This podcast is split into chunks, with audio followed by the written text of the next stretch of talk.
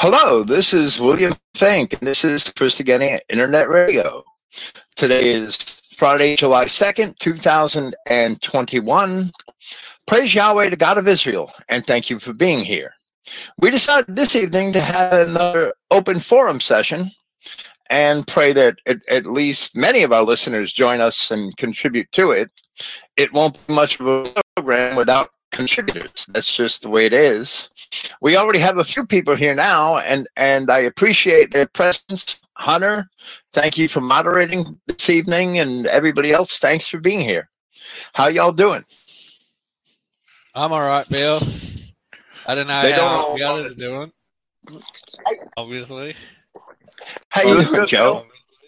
There's James. Hey, James. Oh, you get to speak first. All right then. All right then. I got a question that we can open with, and my question for you, Bill, is how come you always use the KJV when you're um quoting the Bible? Because a lot of times I'll be reading one of your um papers, and I'll see you've quoted the KJV, and I'll I'll think, what is that saying? What what's going on here? That doesn't make sense. And then I'll go and check another translation and realize, oh, okay, it's just the KJV. Okay. Usually, when I think it makes sense, I do use another translation, like usually the North American Standard Bible, or, or sometimes the Christogenea New Testament. If I know that the King James version has errors, that uh, things that I perceive are mistakes that are too grievous. Oh well, even with the I, New I quote the King James version. I'm sorry. Go on. Oh well, it- sometimes I'll be reading you quoting from you know like the New Testament, and it'll be the KJV, and I'll think, well, why didn't Bill quote his own works? Because I'm used to, you know, the racial language in there, and the KJV might have like Gentiles, or it might have some other random word, and I'll th- and it'll you'll have to go and check it and think, why is it, you know, why is it saying that? And then you check it, and you're like, oh, okay, it's that verse again, it's that word. You know, so even if you're quoting the New Testament, sometimes you'll quote the KJV. Sorry, Bill, was getting feedback off of Joe. You might need to unmute yourself to answer that. Yeah, I didn't hear that either. I'm sorry, I didn't know I was muted.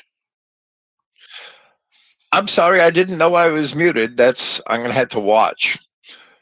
The um I quote the King James New Testament very often because especially when I started out on this endeavor 12 years ago, I was very often accused of writing my own Bible so that it would sound like Christian identity is true or making my own Bible because that way I could prove Christian identity only with my own Bible.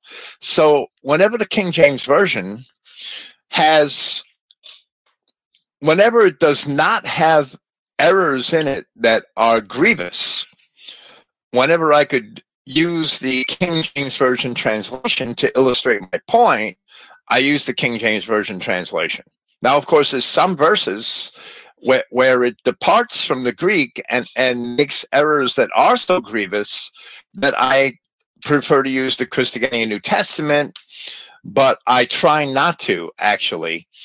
I want to be able to show that the King James Version, which it often does, that it actually supports our arguments. And of course, it often does. It's just those, the few words like Gentile that are unfortunate or, or perhaps a dozen or so verses that are so badly translated that in those areas I can't use it. I hope that answers your question. Yeah, it does, and it often does, you know, prove our points. But then I'll I'll be thinking about something deeper, and I'll just say, "Gee, that's a bad translation. What's what's the prophet saying there? That doesn't make sense." And then I'll go and check it, and I'll realize, oh, it's it's just the KJV. Right, I understand that. But if I could prove my points with the King James Version, it's just easier to stick to that so that I I, I don't get accused of only being able to prove Christian identity from my own translation. Especially the King James Version in Isaiah and Hosea and crucial books of the prophets such as those. Well, well, as we've always pointed out, the KJV translators might have had a different perception of the word world and Gentiles may have been a really good choice for them at that time, but to us today, it, it has a different it has different implications because we have the church as it is today, which has tra- changed a lot of the meanings of words for us to support their doctrine. So when you realize those things, even when you're reading the KJV, CI often comes through strongly. Of course, it does.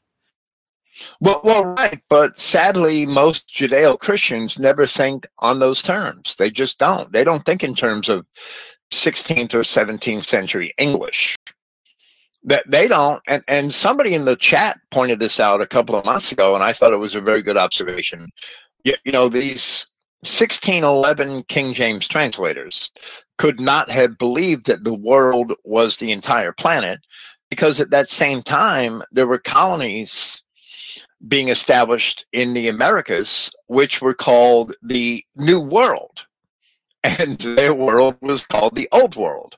So, so evidently, the world did not mean the entire planet at that time. Martin Luther, and, and I pointed this out before, I think it's in chapter 13, if I'm not mistaken, of On the Jews and Their Lies. I could find it if, if I am mistaken. But in that chapter, he said that the Gentiles in the whole world have accepted Christ. But in the same chapter, he was talking about Muslims and the Islamic countries that were, and, and the Ottoman Turks that were at war with the Poles in Eastern Europe, as he wrote. He wasn't including those Muslims when he said the Gentiles in the whole world had accepted Christ. So the Muslims were not a part of his world so right when you actually get into the mind when you can of those 15th and 16th century translators then a different picture emerges there's no doubt. I didn't want that to stop the conversation. Yes no. Well, I think that's a good point because you That always word got to can- know, no matter what you're dealing with, you always have to put it in perspective.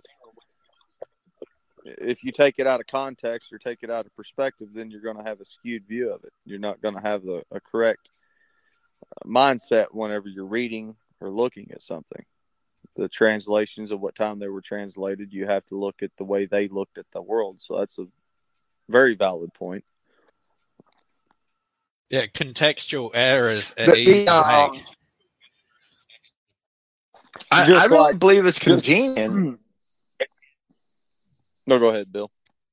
go on i really believe it's convenient in the order of things for these pastors and, and denominational churches not to teach you what these words had meant in the 15th and 16th centuries, not to teach you how the language changed and evolved. That they want you to think that Jesus came for the whole planet. And elsewhere it says, um, go out into all the world and preach the gospel to every creature. Does that mean you preach to the horses and the cows? It's a good Well, well, right. It's ridiculous, but I- I've established in several scriptures that that phrase should be, according to the Greek language, the whole creation, not every creature, because it's it's singular. And if it was every creature, the word for every or whole, which is pas, it could be either every or whole. If it's plural, it should be every. If it's singular, it's referring to one entity, to the whole of one thing, and it should be whole. And the word ktisis is singular. And the way that the apostles use that word creation or ktisis, they often used it of a unique creature within the greater creation. They didn't use it as the entire creation. And I actually wrote on that today in, in my next commentary on the first epistle of John. I, I wrote a paragraph on that Be, because that in, in Romans chapter 8, Paul was comparing the Adamic creature to other aspects of God's creation, calling them creatures or, or creations of their own, where a creation is one type or kind that God created and, and not every kind in the overall creation.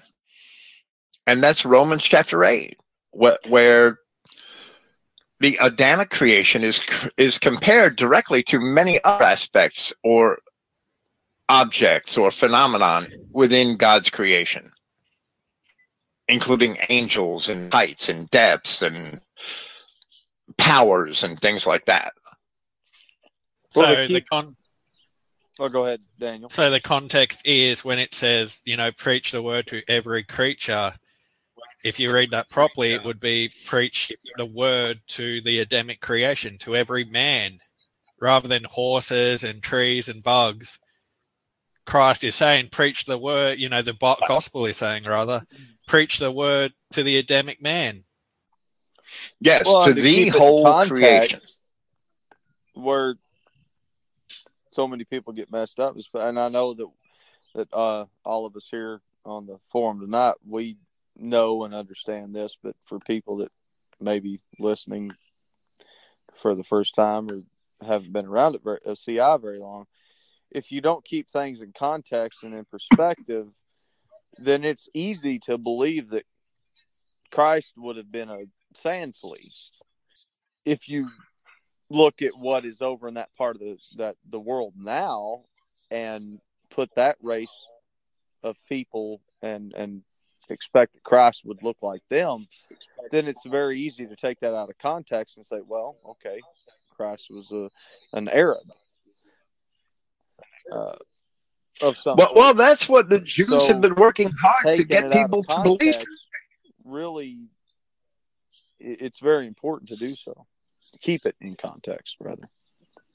Well, how can an Arab be a creation? Because an Arab is like two kinds mixed together. You know, so how can it actually be a creation? It's it's like a mongrelization or a corruption, as we say. You know, so they can't be an, a, a creation of God or have an origin with God because His law is kind after kind for good reason. Right. And we know that, Joe. The one, but I was just making a a statement for those who may not, who may have just come into it and maybe first time hearing anything like this. That uh, to understand that you have to keep it in perspective, or else you'll believe that whenever you sit down and read the Bible, especially the uh, the, the King James version, if you just sit down and read it and don't understand all the at least part of the uh, translation errors that's in you don't have to understand all of them.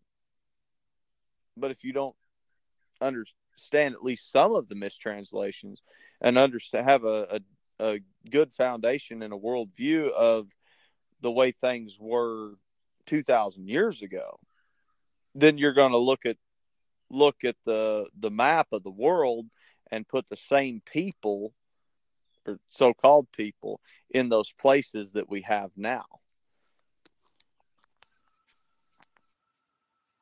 Well, well, that's true, and the Jews and and the academics that follow them have tried very hard, very very stridently these last twenty years to make people believe that Jesus was an Arab or a sand nigger, and it's just false. It, it's very clear in ancient history that the world of the, the Middle East and Near East at that time were white it's uh, getting the average person to sit down and and see the evidence and investigate the evidence that proves that is another story.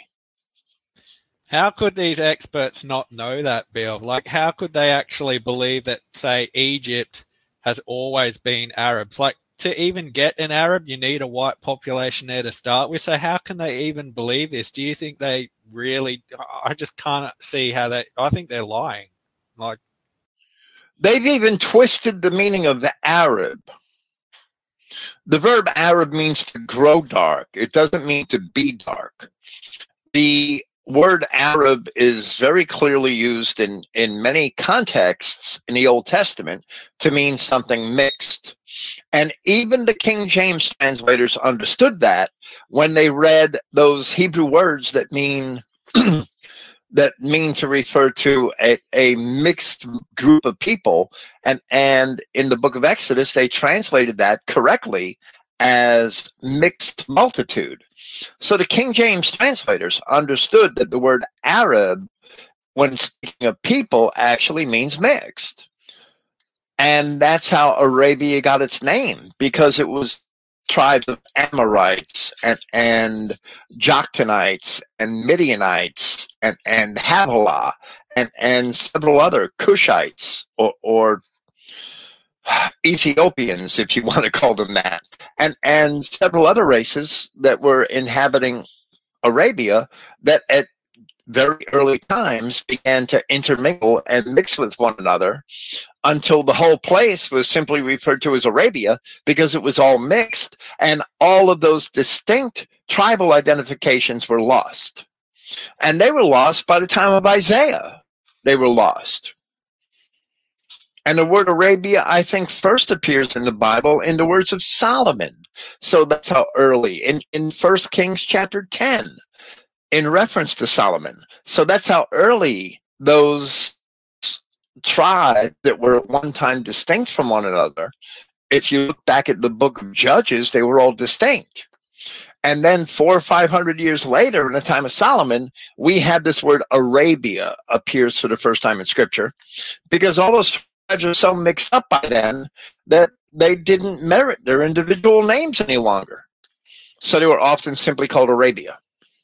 Then by the time of Christ, it was way far worse. So that was a gradual process that took many thousands of years. First, a, a breakdown in the identity between the tribes and the white and Canaanite tribes. And then with the rise of Islam and the importation of Negroes, that's what really darkened Arabia.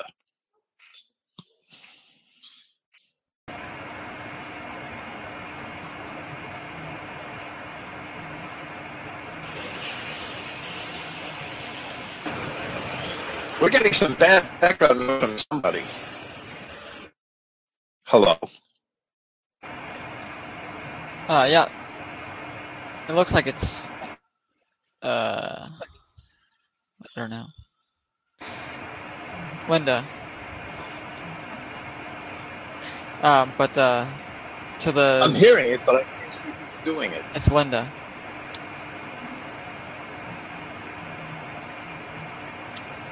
But, um, Hunter, can we mute Linda? back to the original thing of uh, using the KJV instead of the CNT, it's it is kind of annoying for people who don't want to accept it. Like you're saying, people were saying uh, you wrote your own Bible to prove CI, and it's like uh, you've you've made all of your arguments for why this is translated this way or that way, and the texts, the older texts that you've used to get to that conclusion which the KJV didn't even have. Uh, but people just cling, I guess, and it's very annoying. Even Well, if they well, used it, It's Follow annoying because people. I'm sorry. It's annoying because people believe what they want to believe, and then they will construct arguments defending what they believe. that- and you don't could- even have to. I'm sorry. Go ahead. Uh, well, you don't even have to follow your translation, Bill. You can just use a Bible dictionary. You know, so it's not like some controversial thing. If they just, if you just hand them a Bible dictionary and go check the word in the dictionary, that they'd come to the same conclusion. But they won't even do that. They'll just, you know, chimp out and I just wanted to say. I well, well, right. Every one of my translations, if you look up the Greek word in the Bible dictionary, you'll see that I, I translated it appropriately. I mean, maybe then, and maybe an argument can be formulated over context, where certain words should mean certain things in certain contexts, but most of them even aren't, aren't really good arguments. I was just gonna say I like it that uh, Bill that you follow the King James a lot, just because it's the most common, and so many. I'd say the vast majority of people that come to CI uh, have probably read the King James, because that's what pretty much everybody reads. You know, you got the New American Standard, some people follow that, and and one translation or another. But the King James is the most. It, it's out there, the most prevalent, and by following that to a certain extent, it, it's harder for people to argue with it. I would say. Even Yeah, when you know, pre- years ago, maybe 12 wrong. years ago, maybe 12 years ago, I wrote an article because people were asking me why I quoted the King James Version in some of my commentaries. And my answer was that the King James Version is sort of like the water if you're a resident of New York City. And no matter where you go in New York City, from Staten Island to, to Queens, the water sucks. But everybody knows what they're getting when they turn the faucet on because it's the same everywhere. Everybody knows that it tastes horrible and, and that it's terrible, but wherever you go, you know what you're getting. And you're comfortable with that because you're familiar with it. So that's the King James Version to me. It sucks, but everybody's drinking it. Well, well, exactly right. That's the way it is. If I could change it, I would. I'd substitute my own translation tomorrow, but I can't. So I, I, I won't try. Of course, there's a lot of things in the Old Testament I like to change too.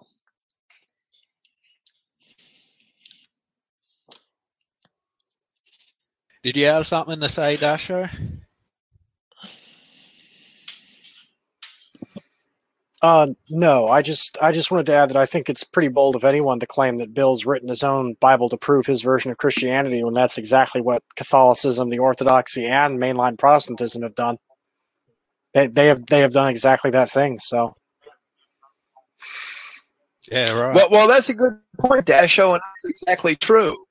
But because they invented new words in order to write their own Bible, they brought words over from Latin and from Greek into English rather than using the English translations of ethnos or episcopus or words like that, where, where they used the Latin word bishop in its place so that they could uphold this title of authority in, in their own in, in in the way that they wanted to where that's not the way that the New Testament describes that that position or that title of authority that they use that word gentile to make a a, a separate class of people distinct from Jews and use that word in, in a false way, in ways that it, never meant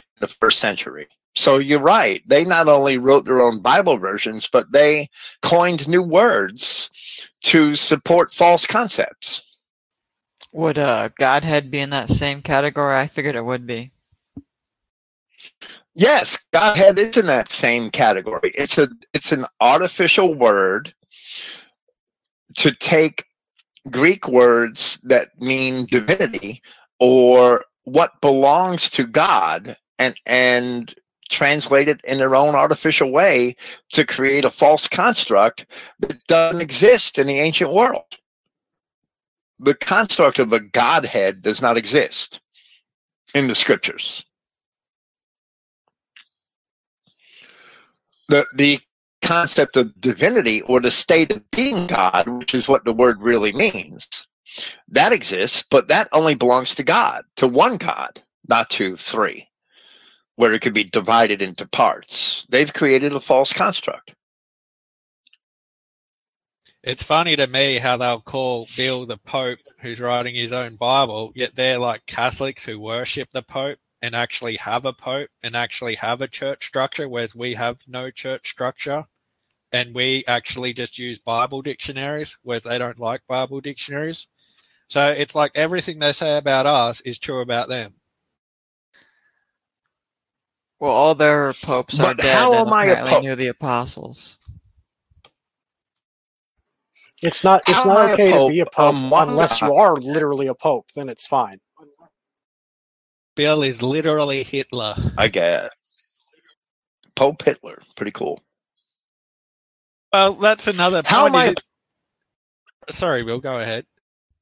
I'm sorry. I just want to say, how am I a pope? I'm one man who has some opinions about the Bible after studying it for 25 years. I guess that don't matter. Who has some opinions of, about the Bible, writes commentaries, and posts those opinions on a website. And I have a forum where people are invited to discuss it. How does that make me a pope? I'm just one guy. It does. I don't use just, any titles of authority. People have to slander things that they disagree it with, might- don't understand, or things that they hate. So it the the uh, Bill Finck, Pope Finck, or Pope Bill, or Pope CI. It's just a bullshit argument. It doesn't mean anything because they whoever says Well, that well, you know what? I got something for them, they James. I- I, I got something for them, James. When Pontius Pilate asked Christ, Are you the king of the Judeans? Christ said, So you say. so when they call me Pope Finck, I'm going to say, So you say. There you go. Well, it's not just Well- the way they um you you know they um mistranslate words and make contextual errors. It's their whole approach to the Bible because what they'll do is um you ask a Trinitarian, give me an interpretation of Isaiah 9 6. And they can't do it because if they interpret it properly without pretense, the tri- the Trinity's done. It's gone. And then you cross reference that to John 14 9, where Christ identified himself as the Father.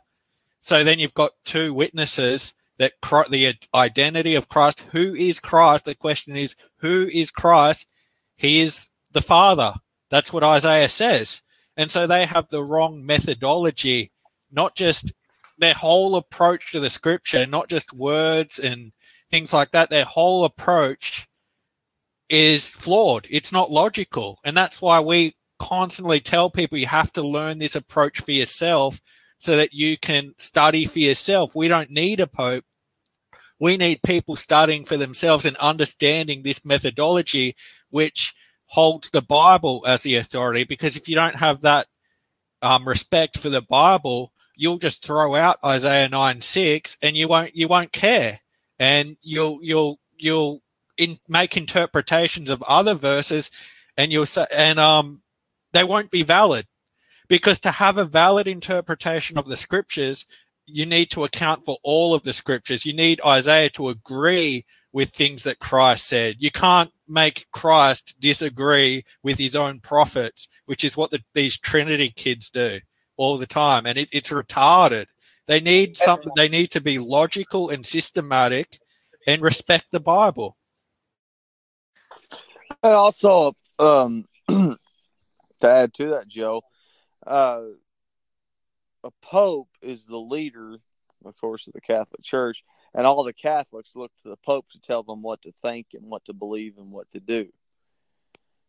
Where they can't think for themselves, eh? They can't think for Right. themselves. Whereas it's not that hard. If you just learn a basic methodology where you um keep everything in context and you you interpret them together, you want Isaiah to agree with Christ, to uphold the authority of God and uphold the um authority of the scriptures. You want them all to agree. You don't want interpretations that all disagree with each other because that's not valid. That's not um, the proper way to do anything. It do, it doesn't even make logical sense to do that. To you would have to claim that God contradicts himself, or that Christ contradicts his prophets, or that Paul contradicted Christ, and then why even why even make any claim whatsoever about the Bible? Because you obviously don't believe in it. So I think that right, um, and then it, if if um, they want to call Bill the CI Pope, uh, Bill doesn't demand that we uh, agree with him. the Bible's Where- the Pope. Where, Isn't where it? It's the- not that Bill's the Pope. It's that the Bible is the Pope. If you want to say the Pope, Right, you know, well, the we authority. talking about you know, but uh, the where you draw the line is if you're blaspheming Yahweh, blaspheming Christ, or if you're starting heresies. Once you do that, then the line's drawn in the sand. Look, you know what? What's interesting is okay, they tried to update the King James version with the NASB and, and other versions because they realized that it was antiquated English. But when they did that, they were still looking at doctrine through the lens of Judeo Christianity, so they couldn't be completely honest. But sometimes they were when they would they would make a, a translation that was more accurate. So they were really stuck because nobody would publish it if they were really um, academically honest about it or did a lot of research.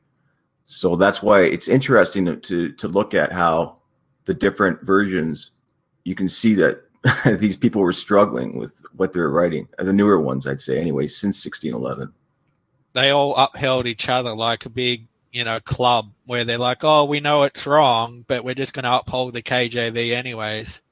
Yeah, and another thing you mentioned, uh, Joe, about people can't think for themselves is mostly because they're involved with pop culture, right? Pop culture thinks for you, right? All this entertainment thinks for you. So as long as uh, white people these days don't want to or refuse to shut that out of their life, they're they're not going to be able to think for themselves, not truly.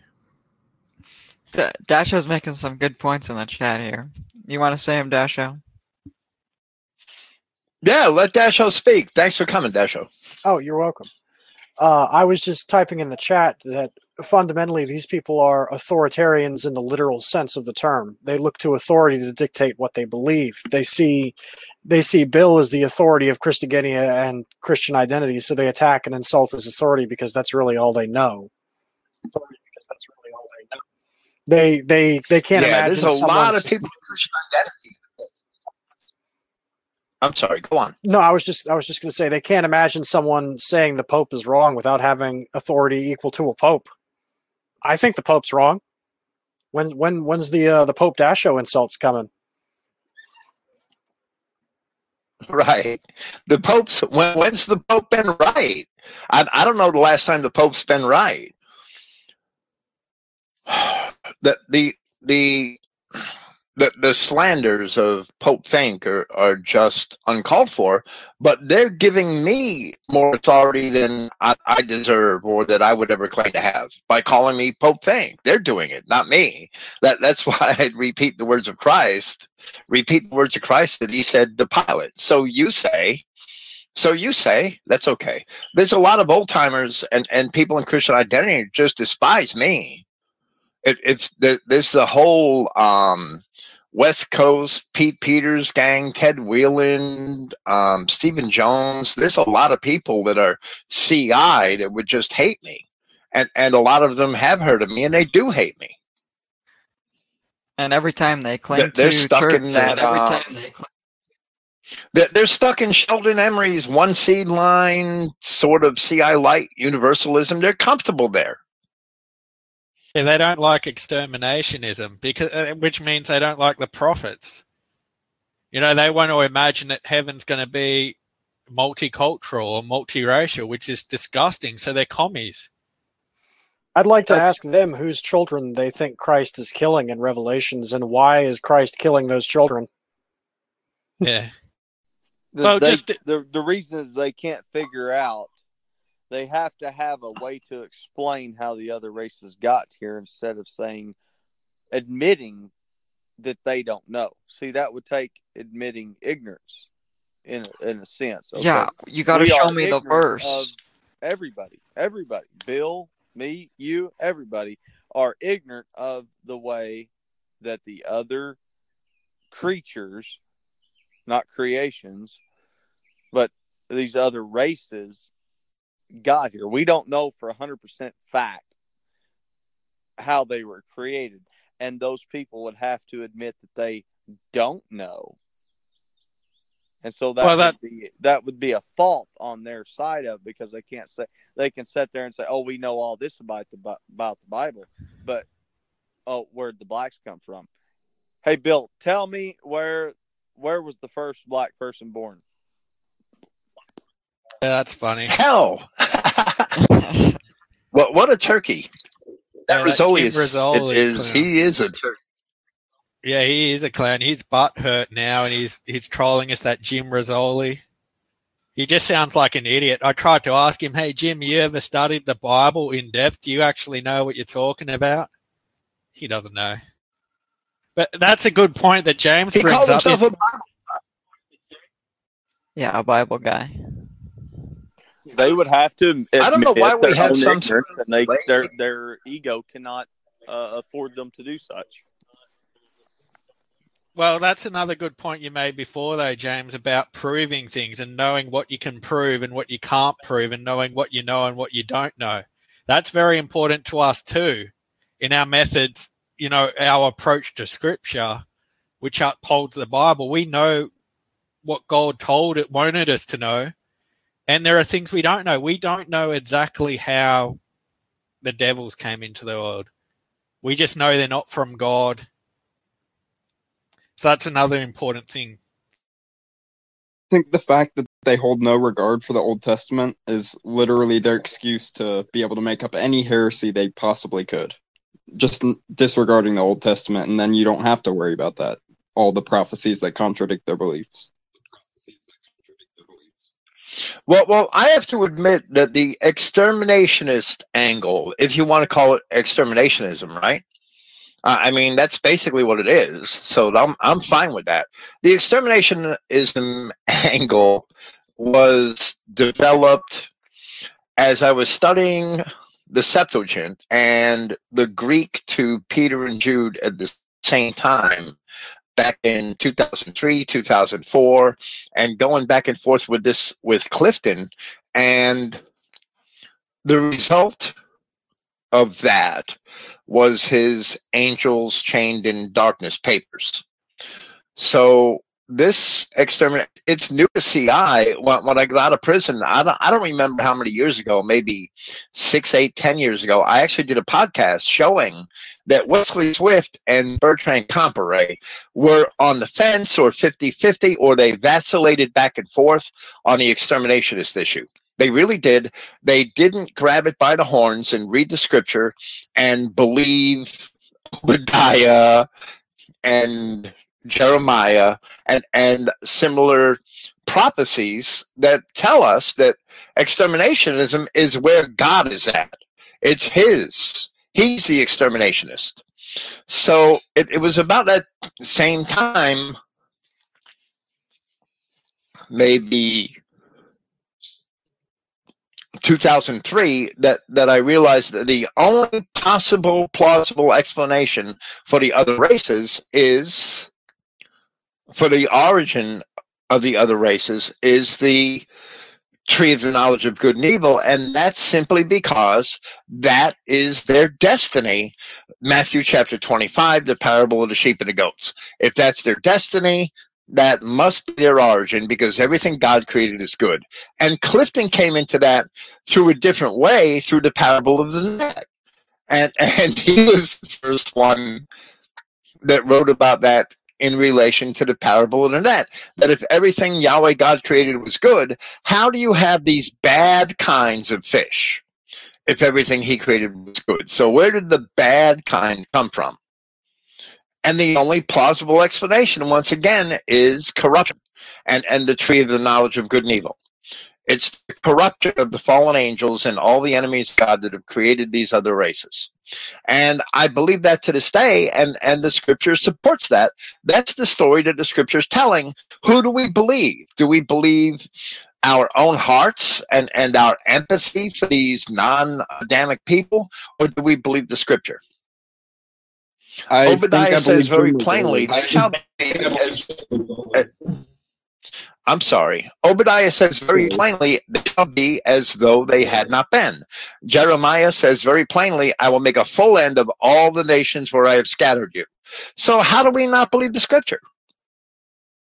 Then how can Christ be a kinsman with all people? If he's a kinsman redeemer, and that's the law, how can he redeem anyone who's not his kinsman? And there's different races. They agree, you know, he has to only redeem his kinsmen, and he can only redeem things that were his father's in the first place. These other race, Israel was God's special possession. That so Christ can only under under the law redeem Israel. How can he possibly redeem all these other races if you've got these laws of kind after kind and the law of the kinsman redeemer? Is he going to break his own law to create some commie hellhole? He's not going to do Well, that. of course not. But the Eli Jameses, the Eli Jameses of the world, look for an avenue where the non-Adamic races can continue to exist outside of that redemption. That would make God an adulterer too. Well, well, right, exactly. It would make God an adulterer and a fornicator because Yeah. he's accepting the products of adultery and fornication.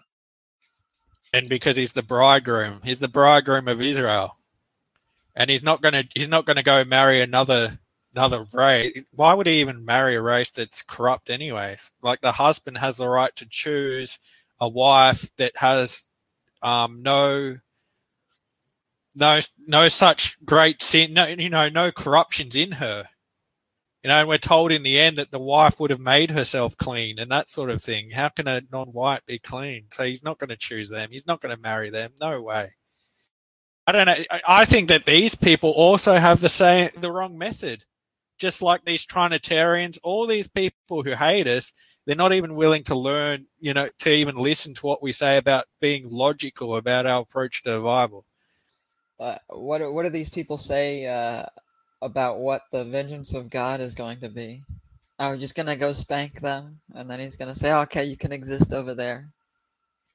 you know what I think it is, F? I think it's going to be, they say it's going to be believers versus unbelievers, which doesn't even make sense because then everyone will just be like, oh, no, no, no, don't, don't exterminate us. We'll, we'll believe now. We can see, you know, just don't exterminate us. We Yeah. believe now. And then they wouldn't be exterminated. So how does it make, he's dividing by ethnos in Matthew 25, ethnos, not, you know, and he If- if says we're later, he, he says later, not everyone who says they believe um, you know, he'll tell some of them to depart. I never knew you.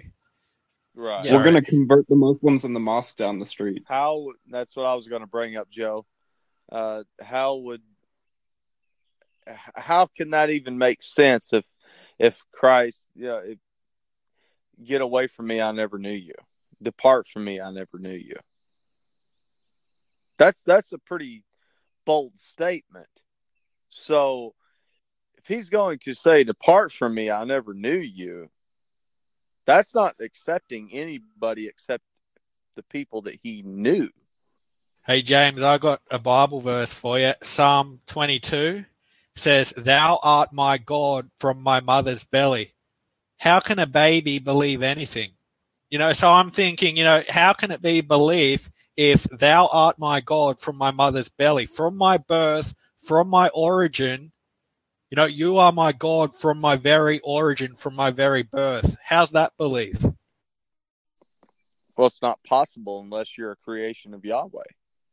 or unless you can teach a baby something. I don't- know. Maybe the Well, you baptism, you, know, in the church or something. It's it's totally how nonsense. are you? How are you able to take a a bastard and say that uh, he's a creation of Yahweh from his mother's womb? That's not possible. Exactly. That's his race. Just Uh, just take that from a Well, well, the, take that from a different perspective and say, uh, take Christ and take Yahweh out of it.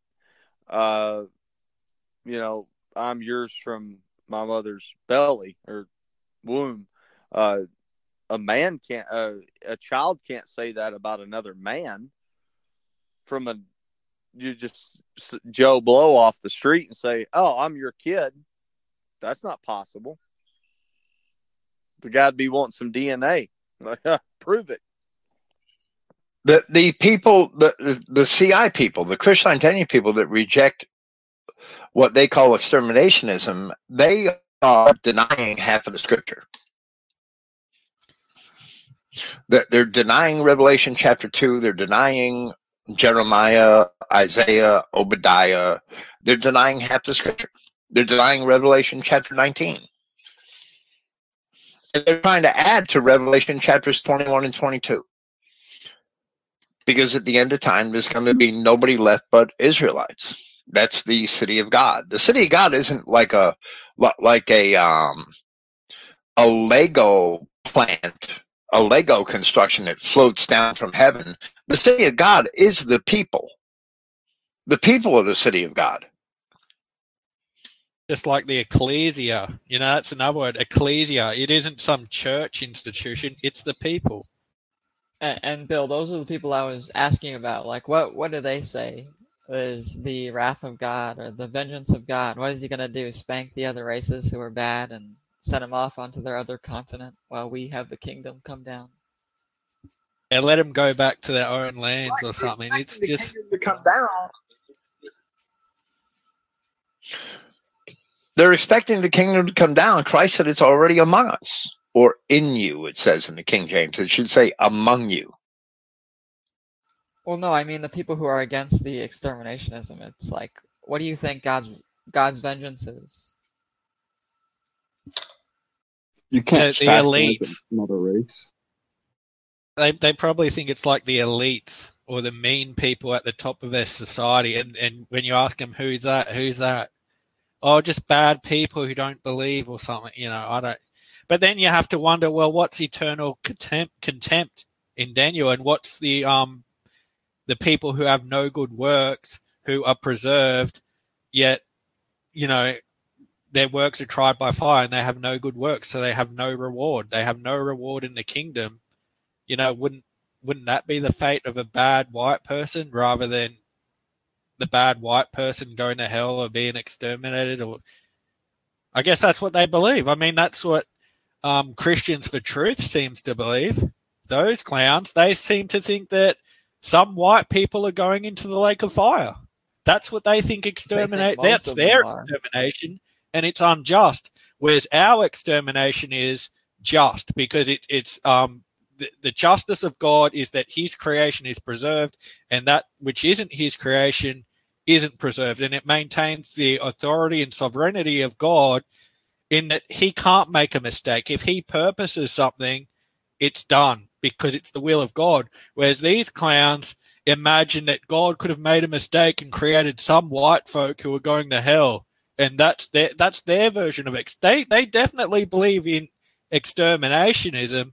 It's just an unjust, unbiblical, and abhorrent version of extermination exterminationism, whereas our version of exterminationism is just, and it's according to the law.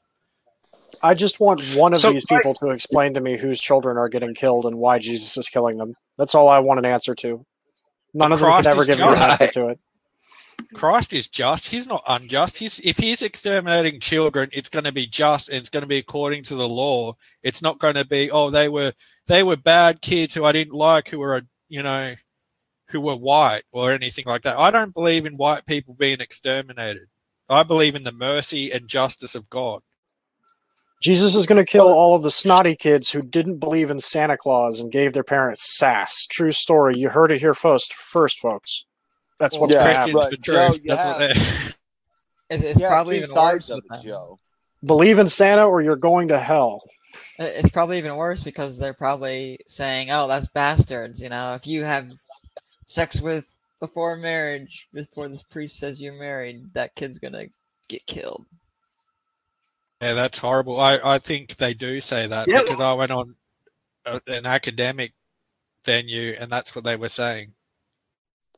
Well, I, I, That's Joe, what they're think saying because the- Oh, sorry, Bill. Go ahead.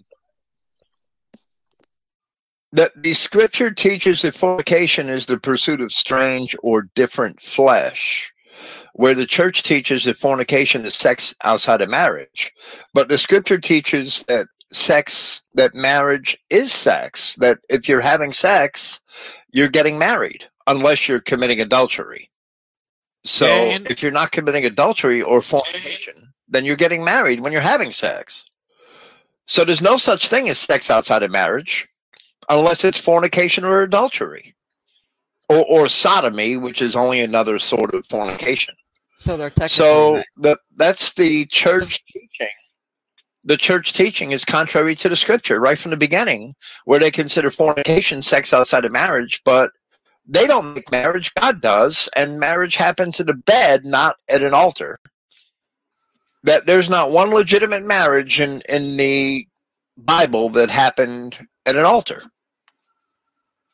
I'm I'm glad, Bill, that you mentioned that it, it's it's a church problem because it is. Like this this whole argument about who's saved and who's not, what what salvation is and and what counts for it. This is only an argument because because Catholicism and the Orthodoxy and all of these these pagan priests who converted to Christianity wanted to bring race mixing into the Christian community but they they couldn't. So they had to redefine what what a christian was who could have salvation and who couldn't right? Once you once you stop looking at it at a, at, at a racial level you have to accept you you have no choice. You have to accept this idea that that god will send you to hell for not believing in him even though he created you right? Like it's you you eh, have to end up with a schizophrenic god who is contradicting himself. It's and, and it's, I just there's no other way around it if if you follow their doctrine. You you can't. It's to keep you locked in. And, and it's the same thing with Right, the marriage thing, right? They can't imagine they can't imagine marriage that's not condoned by a priest. Their their entire conception of marriage is marriage that's approved by the church and the state and the government, but that's never been the way it's worked in the Bible. Not ever. Right, exactly. But today, people don't want to believe that sex is marriage because they've gone around and, and, and had sex with 30, 40 other people, and they don't want to believe they've been married 30 or 40 other times or committed adultery 30 or 40 other times because they want to see marriage as that government license and they want to have all the sex they, they can until they get that government license. So they're basically they're all serial adulterers. Destroying the land through Welcome to pop culture. And you know Well, that I've- verse that Dasho keeps referring to that that says in it that the reason those children are being killed is because they were born of fornication. So it is just it's they're born of fornication, it, and it doesn't mean they were you know their parents weren't married. Well, if Right, God is and going to kill everybody in history that never had parents with a wedding certificate, well, wedding certificates weren't even issued until the 19th century. So everybody born before the 19th century was born of fornication. Churches in England didn't even get involved in the marriage process until like the 16th century when the when the king started requiring the churches not to conduct marriages but to record them just like they recorded birth certificates and baptismal certificates they would start recording marriages that happened in like the 16th century maybe the 17th it was late i went back and forth on this with mark Downing. there's a whole chain of or, or thread full of posts on this topic in the Christogenea forum somewhere. I don't remember exactly where, but I, I researched marriage in the Middle Ages that the churches didn't even get involved in it until the 17th or 18th century. What used to happen was two people would arrange to be married at home. Maybe their parents would arrange it, depending on circumstances. And once they got married at home, then they went and stood in front of the church where everybody in the community would gather. And that's why they did it there, only because they would see everybody in the community that day. And they would announce to them that they were now married. But they didn't get married in church.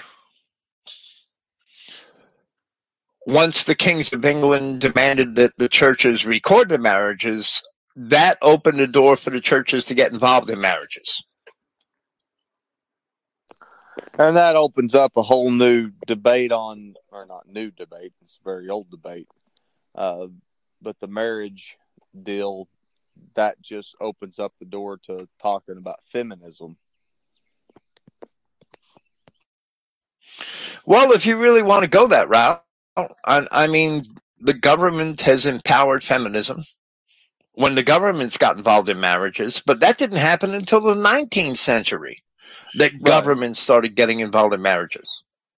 That here in the U.S. That's though, relatively I don't I don't know much about the way it's perceived in Europe or UK or whatever, but here in the US, marriage is a very feminine thing. The uh, the government sanctioned marriage that is.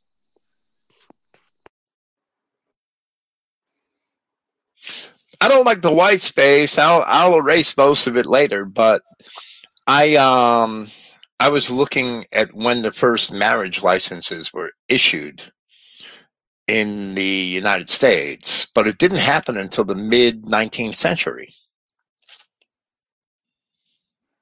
Weren't marriage licenses in the United States originally a way to crack down on race mixing? I seem to recall that as being that was the reason why is because race mixing was illegal. You know, I believe that was probably part of it because race mixing was illegal in most states. It it was also um, venereal disease and things like that that they used as excuses.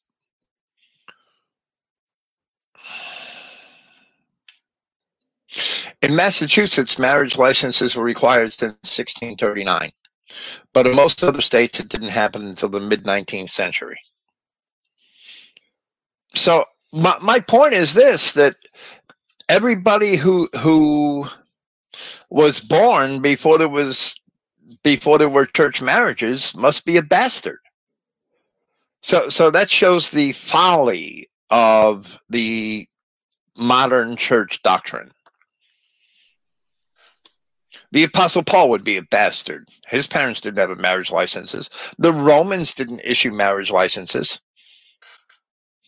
His parents didn't get married in a church. In fact, when Paul was born, they didn't even have a church. They only had synagogues. They didn't do marriages in synagogues. But The- of the- course, they the- want to the- that with the wedding feast of Canaan and such. Yeah, they had wedding feasts. And if you read the scripture, even Laban had, had a feast with Jacob before he received the wrong woman. That they made a feast. He might have been the right woman because he she had more kids than anyone. Genesis chapter 29, verse 22. And Laban gathered together all the men at a place and made a feast. And it came to pass in the evening that a priest came and married them at a makeshift altar. No, I'm kidding. That did not happen, right? The next verse says, And it came to pass in the evening that he took Leah his daughter and brought her to him, and he went in unto her.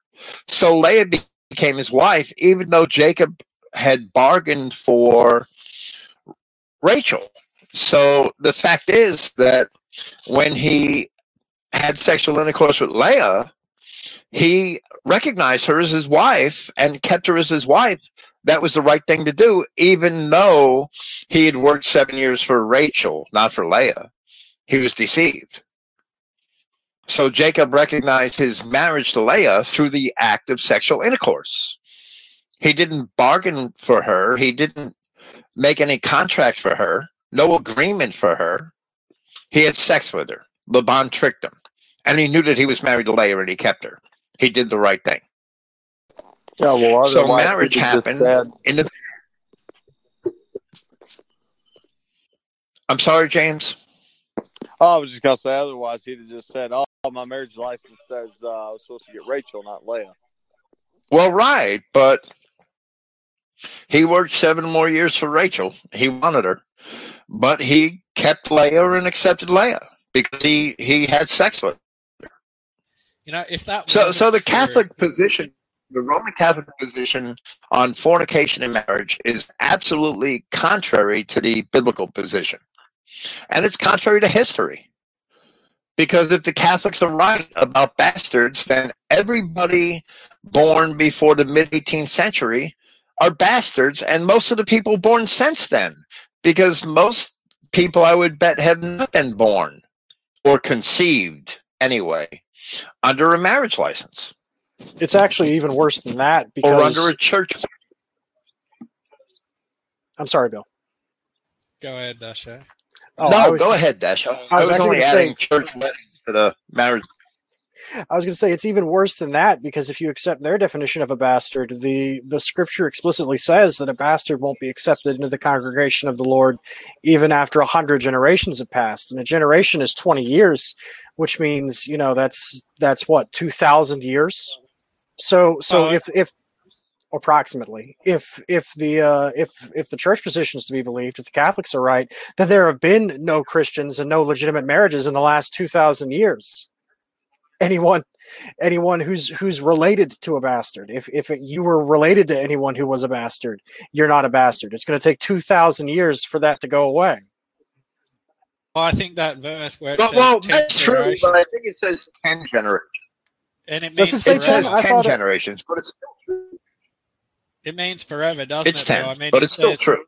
even after, so even out the tenth generation. I mean, they're still a bastard. So it, it's it means forever. It's like well, once you understand that a bastard, once you understand that a bastard is the product of race mixing, and and you could see that that tenth generation, and it says nay, even forever. That tenth generation is really only an idiom for forever.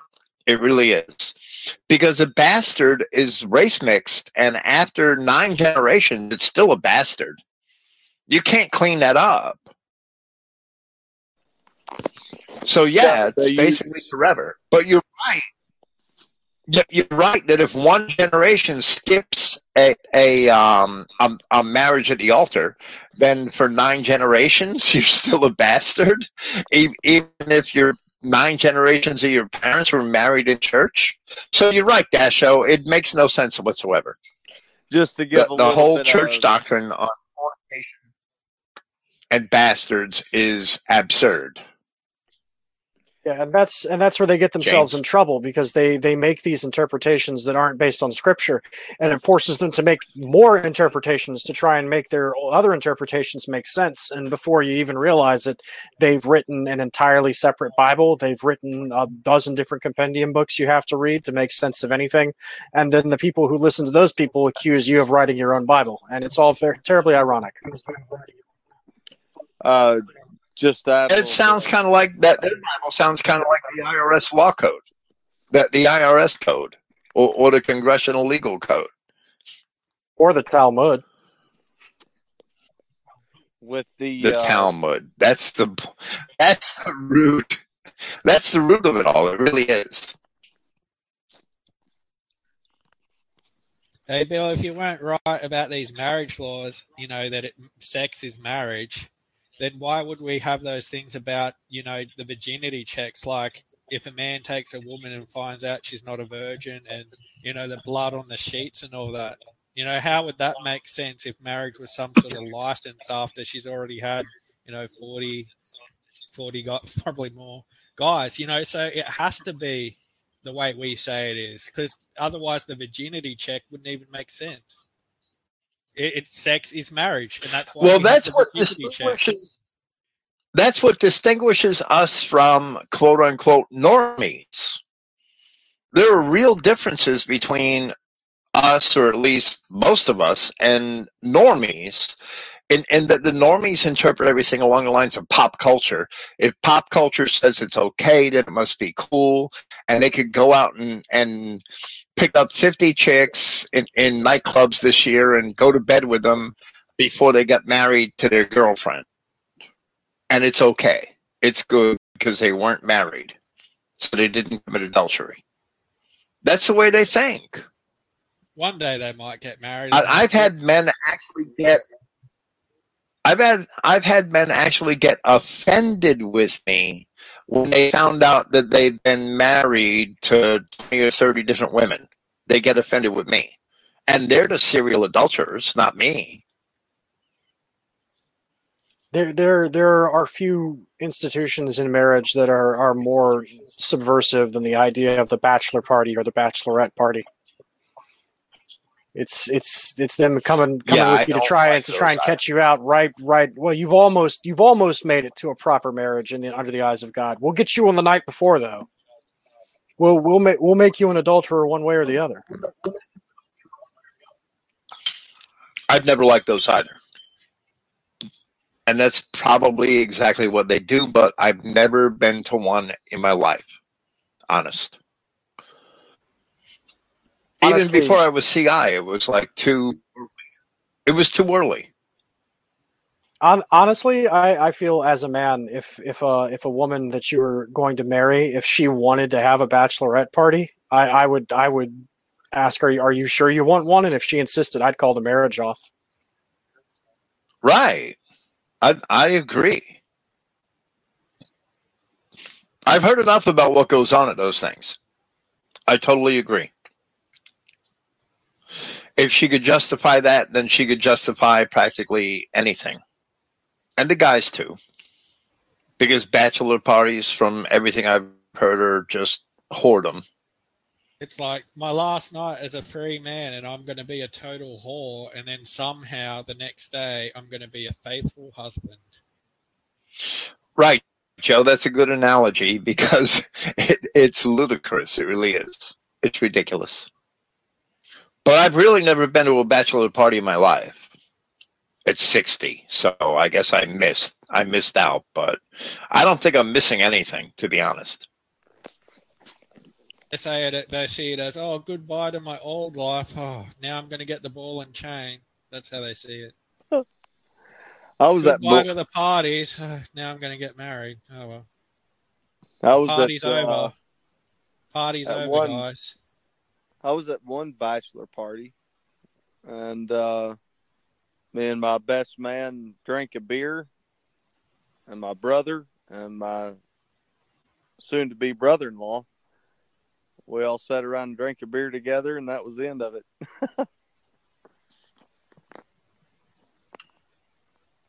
Well, I don't think that was typical party. bachelor party.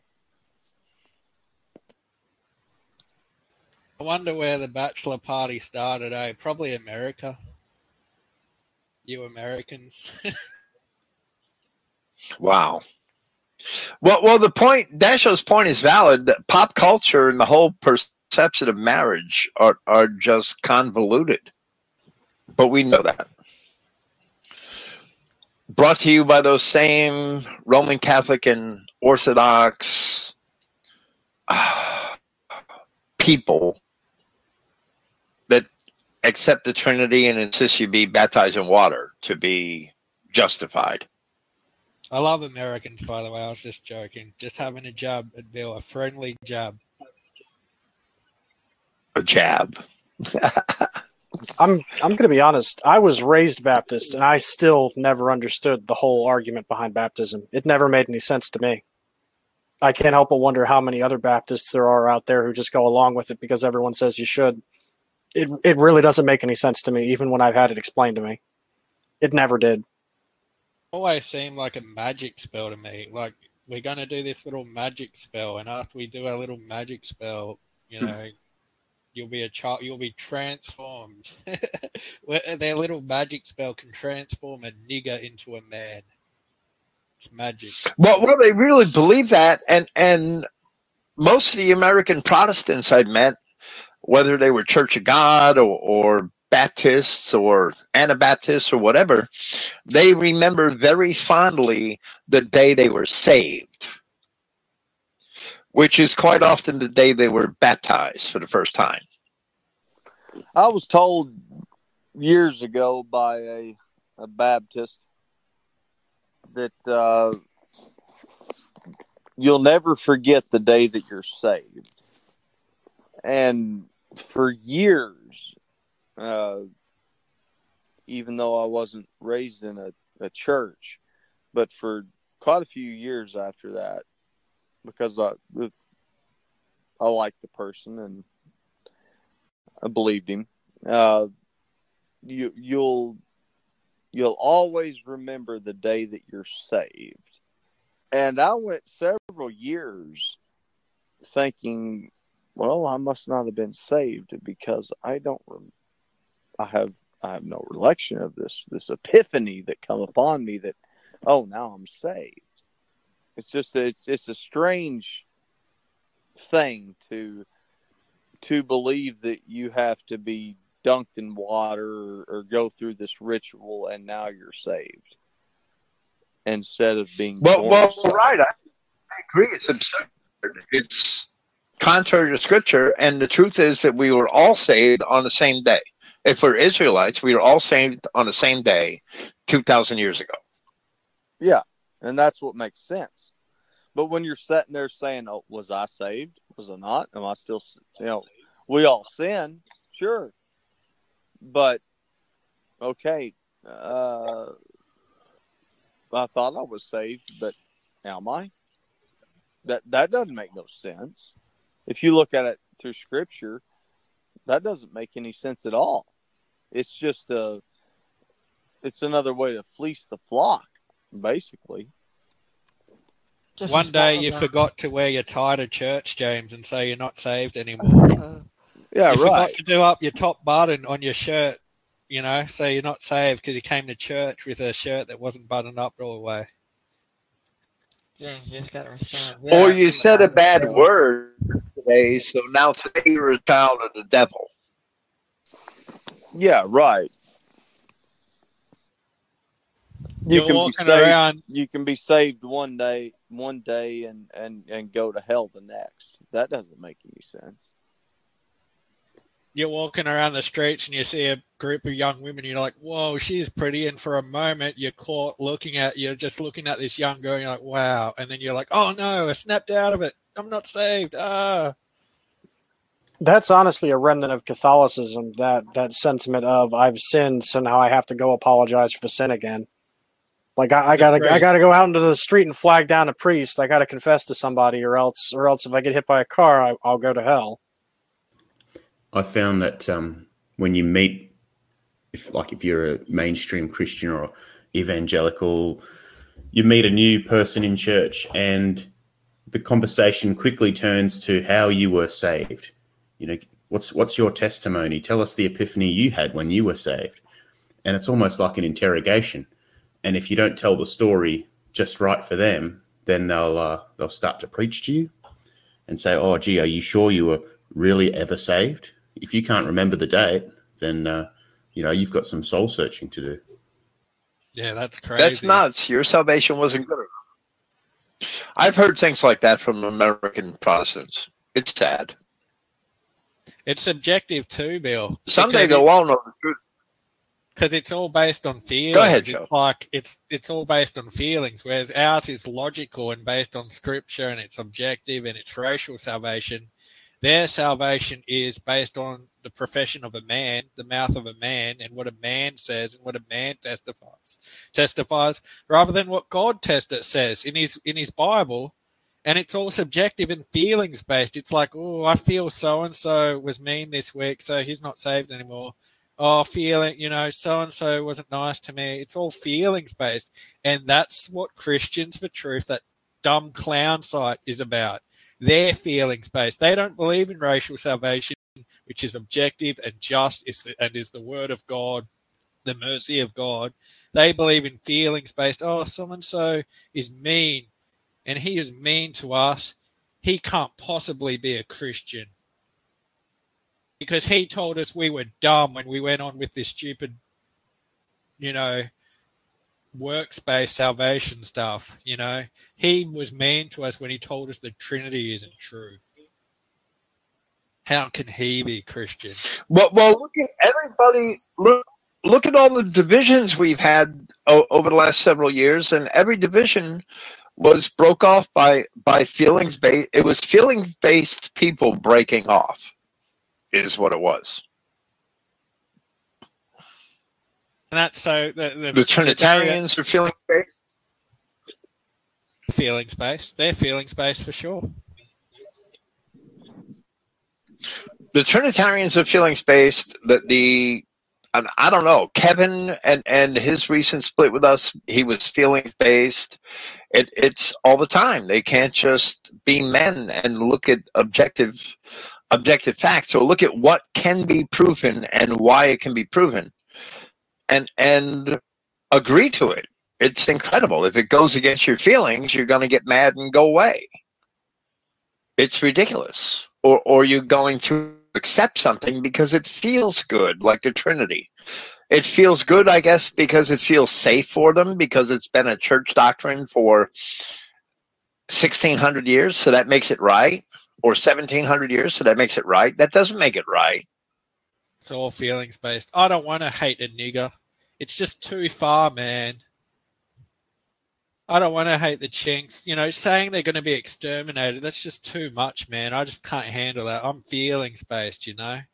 I don't want to hate any, you know, that Charles Fogg card or where, and he's a one seed liner, and these other guys are one seed liners. They just don't want. He says, "I just don't want to hate the chinks." You know, extermination is exterminationism is just too mean, and it's feelings based. He hasn't got any real argument. It's just where, where, where my feelings are hurt. Where, that's it. That's it. And we're supposed to go, oh, great idea, Charles. You know, great idea, you one seed liners guys. Awesome, you Trinitarians.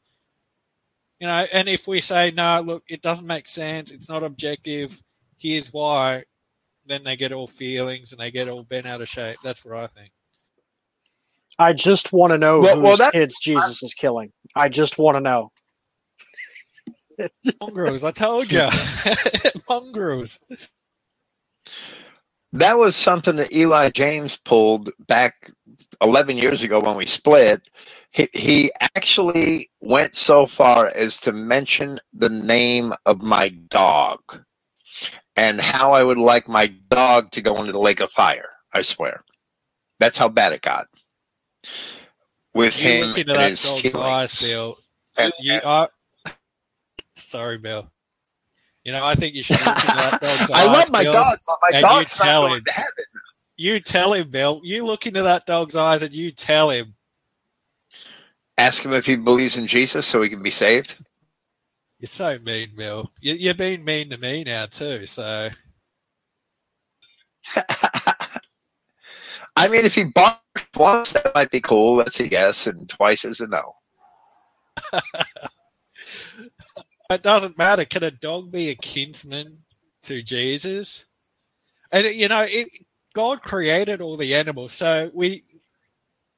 I don't think God is going to be unjust to the animals. You know, they might not be the same creation we are, but they certainly are part of His creation. So I think in the end, we have to treat animals justly.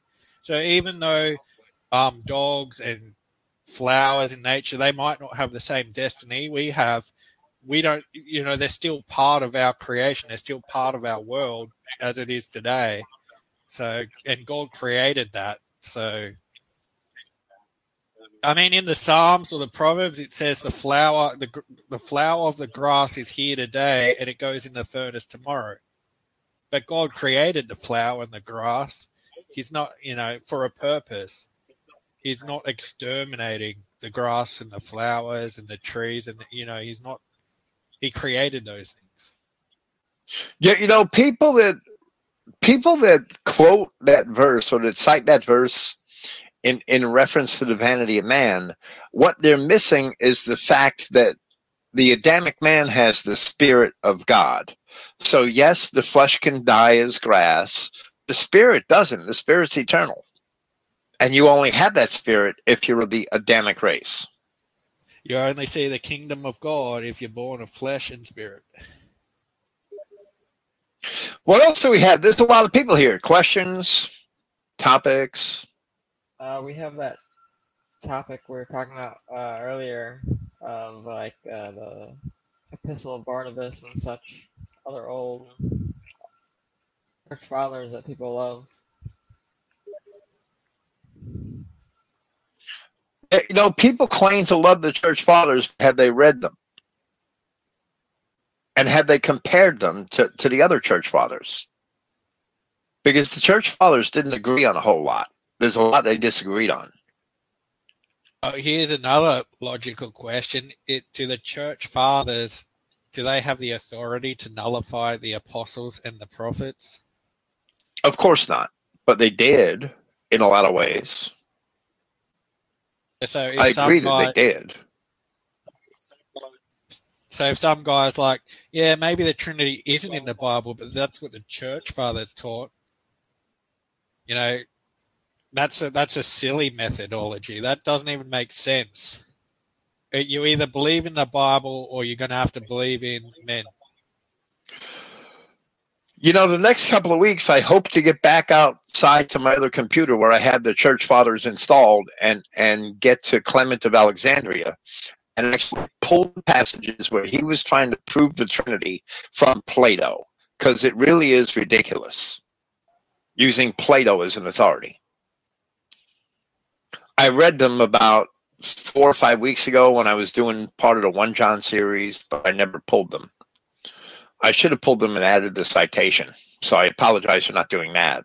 I just didn't think I needed it at the time, but now in hindsight, it would have been awfully handy.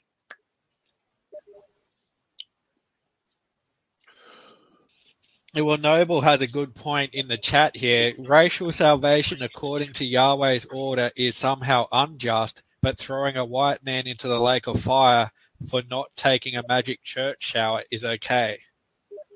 That that's exactly you know what we always say is how are we unjust? They're unjust. Our version of exterminationism is just, and the extermination exterminationism of one seed line is unjust. That's the main difference between us, I think, that I can see.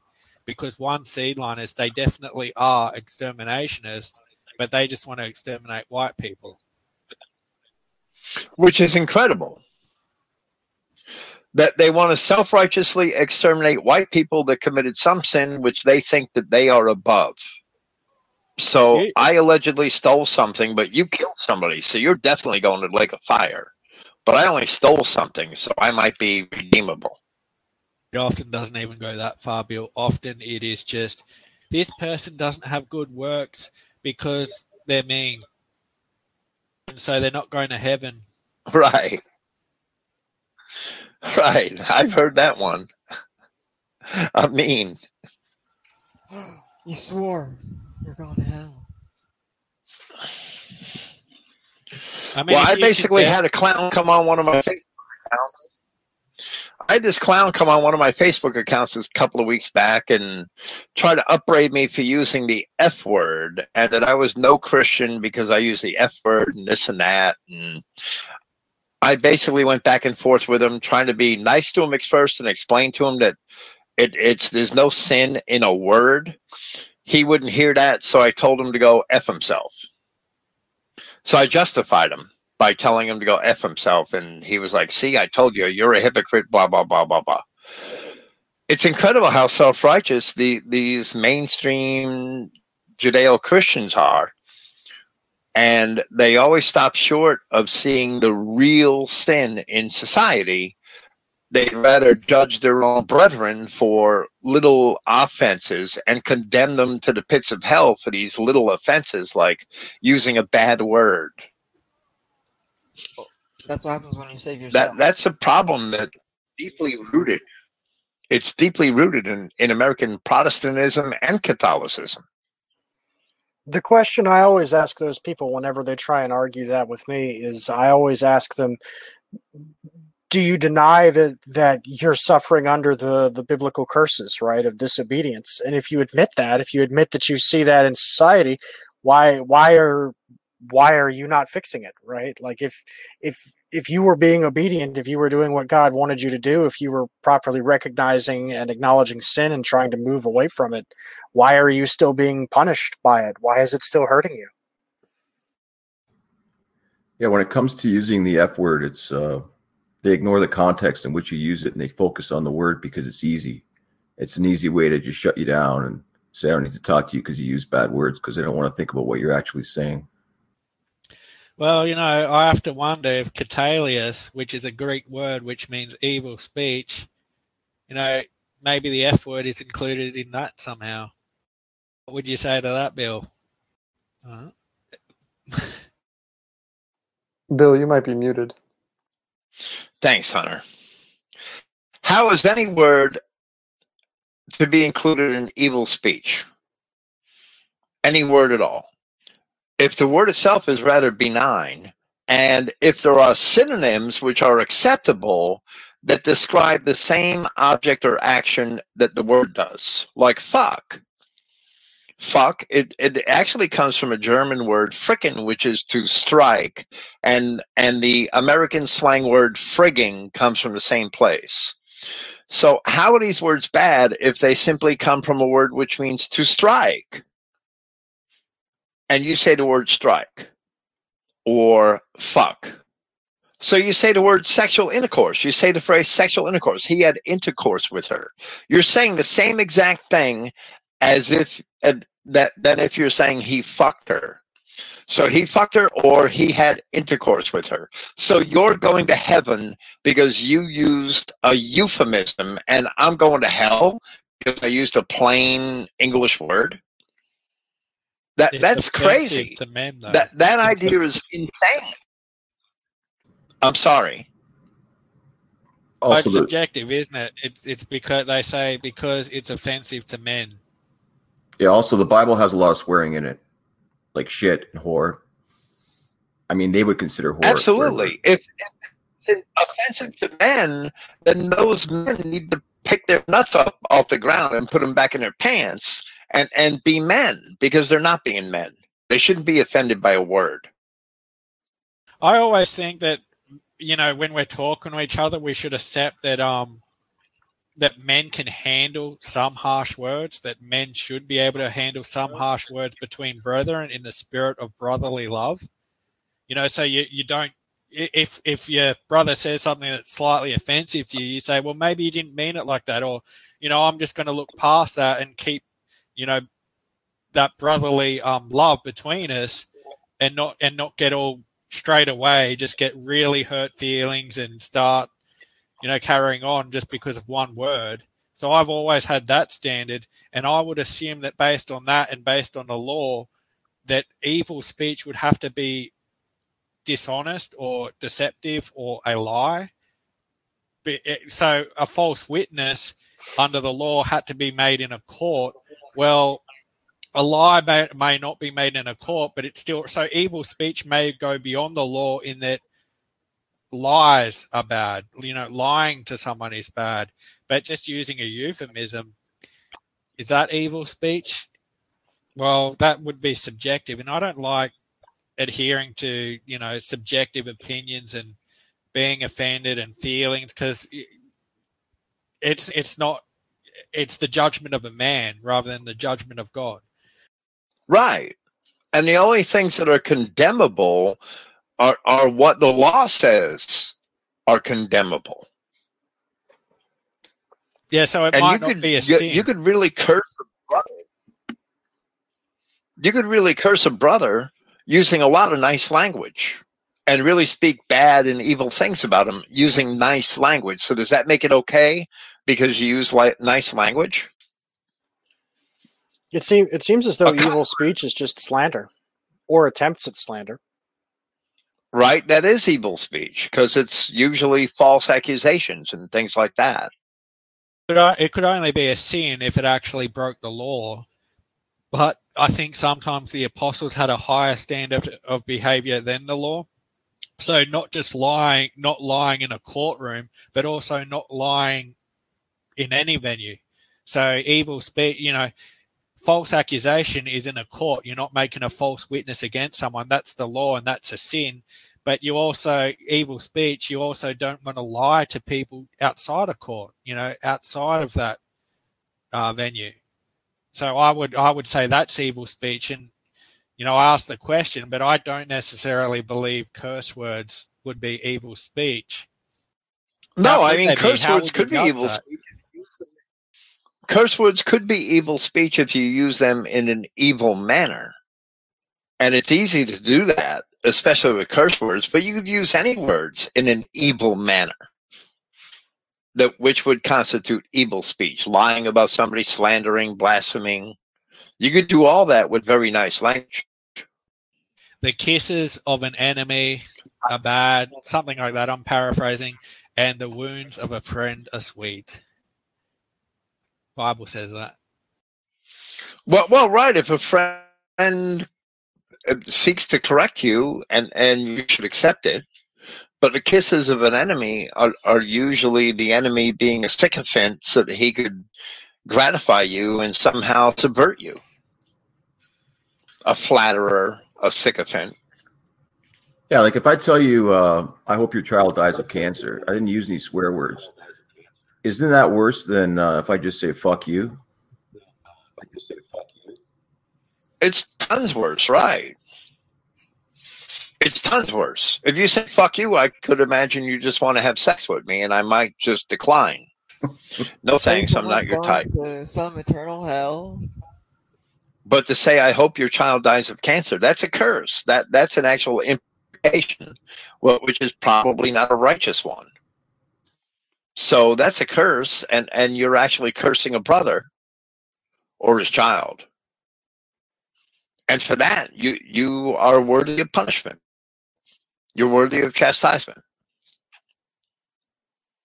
Yeah, and brothers are going to get in blues, get in fights, you know, all the time. Like maybe they're, you know, just living just because we're men, we're fallible men, and you might, um, you know, your your your brother might borrow your lawnmower and not bring it back on Tommy, you might be like angry at him, and then a few days later, you're not angry at him anymore, and you're like, oh, sorry, I told you to f off or whatever, and he- he'll say, oh, I'm sorry too, I should have brought your mower back, you know, if he's a good brother. And so things like that, you should be able to forgive little things like that and not hold grudges forever. You know, and not get all feelings based and butt hurt and um in in the spirit of brotherly love. But then if you actually pray you actually hate your brother and you actually like wish evil upon him, that's a sin. Because it's a, you know, in the very place where we first see love thy neighbor as thyself, it also says, "Do not hold a grudge against the children of thy people." Right, absolutely. And and that's why it says so you must love your neighbor as yourself. Yeah. So, did Joseph hold a grudge against his brothers when they sold him off into slavery? No, he That's actually pretty took harsh. care of too. them. That's pretty harsh. You know, your brother sells you off into slavery. That's pretty harsh. The old, the old world, pretty hard to live back then.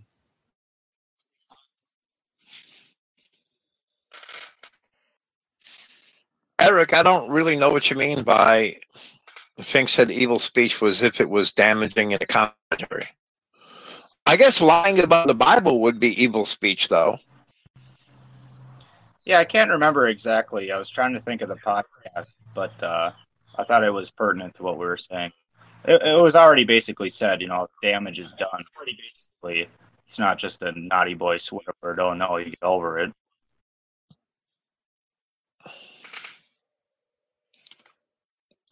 Condemning people for naughty boy swear words is superficial at best. And it's subjective because it's man who decides which words are bad and which words aren't.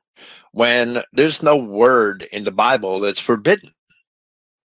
There's a lot of types of speech in the Bible which are discouraged or even considered sin, but there's no word in the Bible which is forbidden.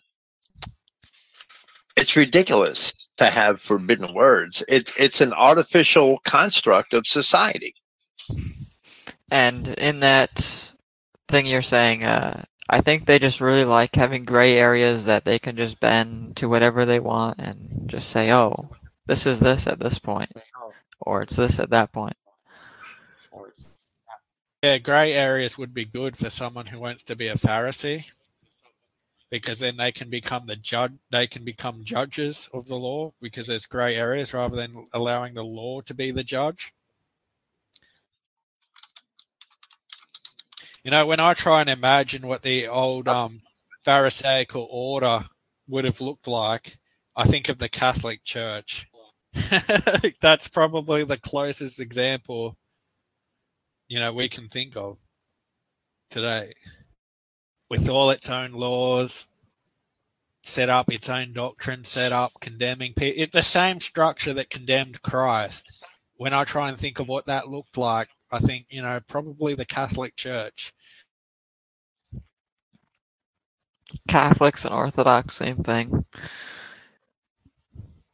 The modern churches would would condemn Christ and say he was going to hell if he came and preached what he what he preached then today. They would they would never ever accept a uh, someone someone who preached a racial message who said things like uh, like bad trees like bad like thorns and vines don't ever bear good fruit in a racial context and, and good trees don't bear bad fruit right? He they would they would never accept something like that. They would let the governments destroy him and they would say it was justified. They would crucify him. Yeah exactly exactly what happened with pontius pilate and uh, and the pharisees it would happen again Exactly. That's what I think. You know, they would just like yeah, it's the same structure that um killed Christ is the same structure we see in the world today. It is the same structure. And and now that the Pope's going along with all these um heinous ideas, he's even more like the Pharisees. He's even more like than ever before. It's like he's not even pretending anymore. And if Christ came and undermined the authority of the church, that's exactly why they killed him in ancient Judea, isn't it? Because he was undermining their authority and their position. And he asked, they asked him, "Where does your authority come from?" And he, his authority came from God. And um, the only way, you know, how could he be? How could he be made king by men if his authority came from God? How could he be recognized by them? He's not going to be recognized by them because um, he's not Christ because men recognize him. He's Christ because of God, and God witnesses who he is. There is nothing new under the sun. Right. Right. Christ doesn't doesn't need the approval of earthly authorities to be who he is, and likewise, we don't need the approval or the justification of anyone else to be Israelites. Christ Christ has been God from the beginning, and you've been an Israelite from the beginning. You don't need governments, you don't need churches, you don't need bureaucracies or mortal authorities to just put a validation stamp on you, right? Any more than you need a marriage certificate to prove a marriage, right? It's it's earthly institutions trying to seize authority and seize power that they that they don't know how to use and that was never theirs to command in the first place. They want to be the arbiters of what's good and evil. They want to be the ones who say who's married and who's not. They want to be the ones who get to choose who goes to hell. And they're not. And they never will be. And they can't accept that. And that's the tyranny of man. Right, right, Dasho. And that's um our people today kind of deserve the punishments that they live under because they rejected God as authority. So now they've got this state as the authority, and it's it's not nice. It's a cruel God. This state, this Zog, and our God, He's a merciful God. And when you look at um, some of the parables of Christ about the true shepherd, well, our shepherds today, you know, they, they, want authority over the sheep and they claim authority over the sheep, but he's the true authority over the sheep, not because men say he is, but because God witness that he is. He doesn't need a witness from men. And so this church structure we have today, it's not I don't think it will approve of it doesn't approve of CI and it, it doesn't need to give its stamp of approval to CI. These Trinitarians who imagine that the church father should give a stamp of approval to CI, that's that's silly because those church fathers created the structure we have today that rejects Christ and his message. Christ doesn't need the stamp of approval from the mainstream churches. His authority comes from God, not from these churches and not from the church fathers. And these church fathers, if they were true Christians, they would not contradict the scriptures or the words of Christ. Agnostics and atheists are always skeptical, skeptical of Christianity because they say that religions are a tool used to control people and they're right. You know, they're right. I I will never grant them that because if they were if they were actually intellectually honest, they they would then turn around and it'd say so are governments, but they'll never say it. They don't have the balls. So I will I'll never Very grant true. them that and and say you know what you're right they are. I mean they're right, but I'm I'm not going to give them that. I'm not going to concede that point because they're they're not being intellectually honest within the confines of their own worldview. They'll only po- they'll only point out the flaws of Catholicism, but they won't they won't admit the problems inherent in democracies and republics and all all of these other government structures that they they gleefully and willingly bend the knee to. They're just as bad as the people they condemn for trying to control people. for most people nowadays, everything is relative to them. What do they feel? What they're offended by? The the desire to control people also comes from a lack of trust for your fellow man. Uh, I mean, if we lived in an entirely white nation, why would anybody say want to take our guns away or, or want to regulate how we drive our automobiles unless they had a lack of trust in their God and their fellow man? So it's all rooted in in humanism and man's arrogance to think that he should be able to rule over other men. Yeah, well, I'm just thinking that you know these Trinity, these guys who try and mix in CI with um, Catholic doctrines or the Catholic approach to Scripture. Well, it doesn't work because CI theology is based on covenant theology. It's covenant theology, and the Catholics don't accept that. They don't accept that the promises were made to one race they don't accept covenant theology at all. So we should not ever expect the Pope to approve of CI or the world to approve of CI. But I think that's what these Trinitarians are doing. They they expect you know they're trying to marry CI to church church doctrines, and Christ taught against that. He said, you know, new wine skins, old wine, old old whatever it was, old old new wine in old wine skins and that's what they're doing. So we can't marry, we can't even expect the church to ever approve of us. Christ didn't expect the authorities to approve of him or to de- declare that he is the Christ. Some of the people at the time thought that the Pharisees, Pharisees would declare that he is Christ, but it's God who declares who Christ is. He himself witnesses who he is. He is the Word of God.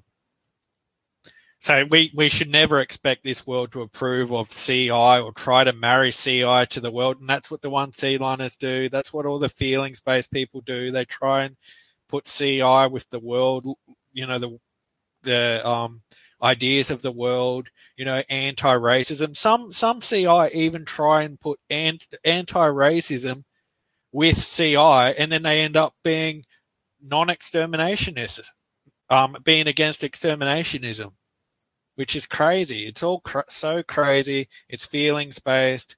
It's lame. Just like the Catholic Church is totally lame. Who would even want to go along with that? Yes, sorry, I went on a bit then, but it's a good point. I'm sorry, I'm fighting with being muted. That that's always a slippery slope, Joe. You could be against exterminationism today, and tomorrow you might have to be against or, or against the laws against fornication. So you might have to agree to fornication. Today, the, the, the niggers really aren't going to get killed. God's really not going to kill them. He's going to send them back to Africa where they could live happy forever. And then tomorrow, you're going to yield more, and your position is going to be, well, I guess if he's a Christian, it's okay for a nigger to marry my daughter. And then the third day, you're going to have to yield even more and say, well, okay, I, I guess if it's that nigger over there, he's Christian, so yeah, he could have my wife and I'll be a cuck because he's a Christian. Where do you draw the line? When you start compromising, you never stop compromising until you're dead. And that's true because that's what Eli James did. He married, he allowed an Arab to marry his daughter, and that's what some of the other one seed liners do is they marry chinks and South American squat monsters, and then we've, we're seeing photos of them, and they're claiming to be CI pastors, and they've got their arm around some Mexican or something, you know. So they compromise and they go down that road, all because they were feelings based and they didn't want to be an exterminationist. Well, that's the path to hell. I just got some photocopy pages of a booklet by Everett Ramsey, God's Grace to Adamites Who Are Not Israelites. And evidently, Everett Ramsey had asked several other so called identity or CI light pastors to give their opinions on this subject. So I haven't read this whole thing yet, but Eli James was one of them who has his opinions in Everett Ramsey's book. And, and I was hoping in the next week or so to get this on the forum because he, he turned it into basically salvation for all races, not just the Adamic race, but for everybody. So this will be on the forum soon. But that's one, once you start to compromise, there's no end. And and the inevitable result is that you end up no better than any of today's Judeo-Christians. You accept the devil's whole apple. You swallow the whole apple.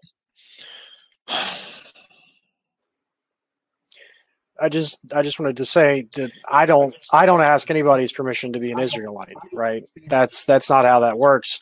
But you can be sure that God isn't going to ask any of these pastors permission before he starts killing children on the day of judgment. That's just going to happen and they're just going to have to deal with it. Well, Dasho, did you make yourself? You know, are you the author of your own life? Did you create your own body? I mean, isn't that what the um, psalmist is saying in Psalm 22, you know, thou art my God from my mother's belly. So, you know, I that's a good point because you don't ask anyone, you know, to be an Israelite. You are what you are because that's what God made you. And so all these people who say, "Oh, well, God's unjust because he made he made niggers," you know, and he didn't make niggers, but you know, I can't I can't decide who I was born as, so it's wrong to be mean to niggers because they can't help that they were born niggers. And it's like, well, isn't God, you know, isn't God the author of life and the author of what a man is? That's the funniest one. It's not their fault. They're black. That's what Eli James says, eh? Like, it's not their fault they were born black. Well, here Eli takes three passages, three passages from Acts chapter three, the restitution of all things, from Zechariah chapter 14, taking this out of context, the nations which came against Jerusalem, and then from Romans chapter 8, and Paul speaking about the creature being delivered from the bondage of corruption, and Eli's summary, his, his summary conclusion is this I think these three passages should alleviate any concern for those Adamites and even non Adamites who support us against the enemy. So he's arguing for the salvation of non Adamites who support us against the enemy. And, and wow. In other words, he's created a doctrine which leaves it open for Jews like him that they could attain salvation. Can I ask you something then, Bill? Who is the enemy? I mean, if the how how do you define an enemy if it's if it's you know those who it's subjective. It's not this is an enemy because he was born you know outside the will of God or he's an enemy of God. It's oh he he seemed pretty nice and he was you know he helped us. So he's not an enemy. Oh, and he is an enemy because he didn't believe. You know, how do you define who's an enemy then, given that? It doesn't make any sense. It's subjective. Well, of course, it boils down to the subjectivity of men. That's a, absolutely true. Where men decide who the enemy is instead of God. And it's the one seed line is doing that exact same thing. You know, who's an enemy of God? Oh, you know, that sinner, that sinner, he's an enemy of God because he sinned. And it's like, well, why did Jesus come? Didn't he come to save people from their sins?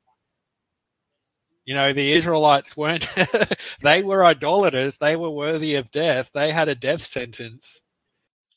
Right. And, and that's a big part of my last John commentary and, and the one coming up. That it's not about who sins and who doesn't. There's a lot of people here today and and I appreciate that. But do we have any other topics? Do we? Does anybody new have any other questions? I, I just want to make sure that everybody that wants to speak gets an opportunity. Uh, Bill, I have a question. Uh, it might be a simple one, and uh, I'm not sure if you've talked about this in any of your commentaries, but to arise and thresh, does that be does that come before or after the second advent of Yahshua Christ?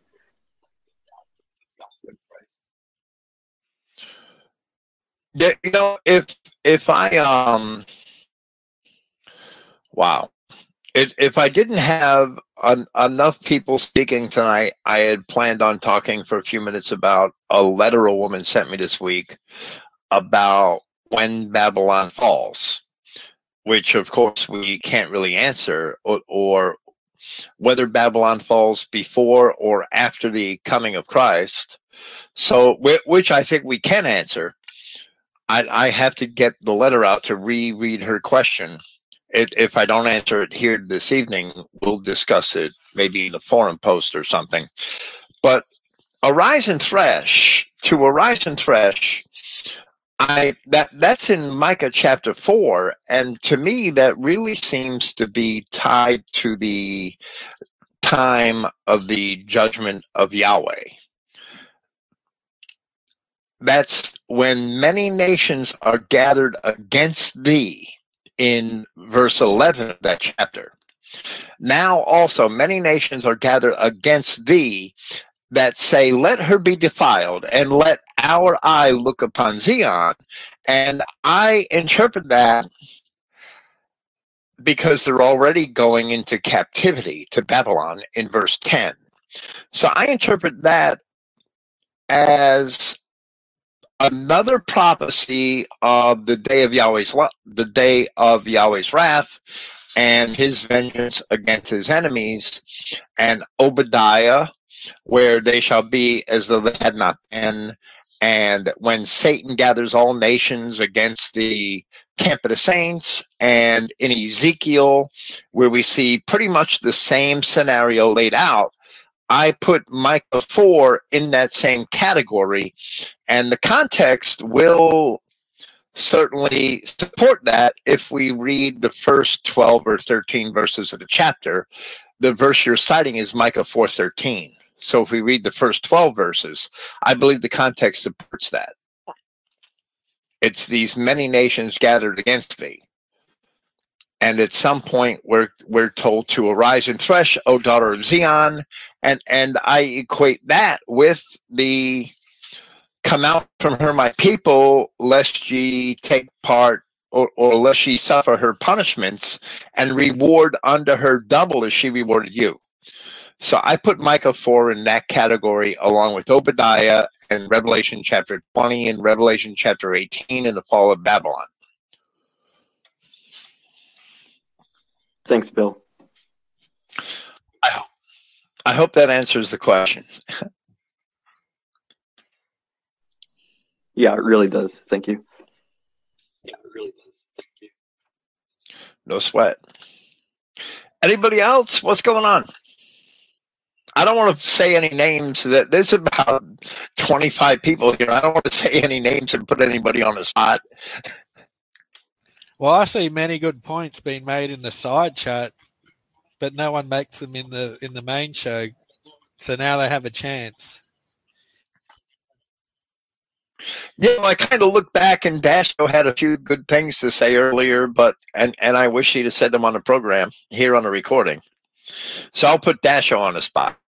I'm kidding. Sorry, I just don't like interrupting other people when they talk. So sometimes I'll make a comment on something just so I don't interrupt them while they're while they're talking.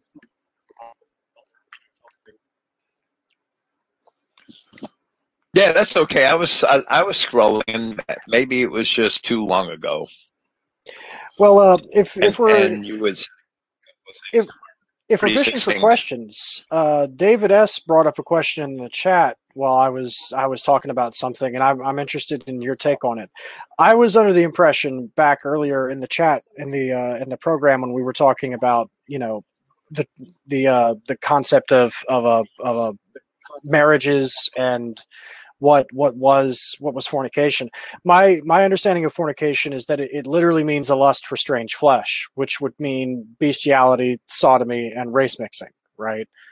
Um, David S mentioned in the chat while while we were talking about that in the side chat that prostitution is also fornication and I I didn't think that was the case because I thought that would fall under the the heading of adultery because the whore would be the wife of the first man who had sex with her, and thus everyone who has sex with her after that is having sex with another man's wife.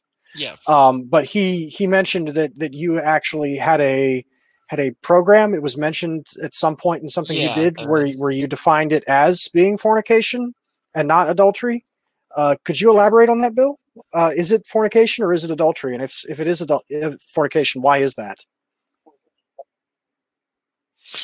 Actually, to the Greeks, both fornication and and I had this in documentation at Christogenea from Aristotle, Diodorus Siculus, Strabo, from language that they all used.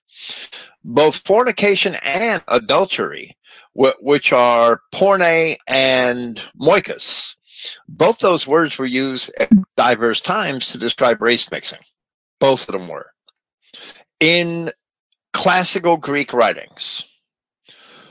So, porne comes from the Greek verb pornuo, which which means to convey in trade, and porne actually does mean prostitution, as a woman conveys in trade.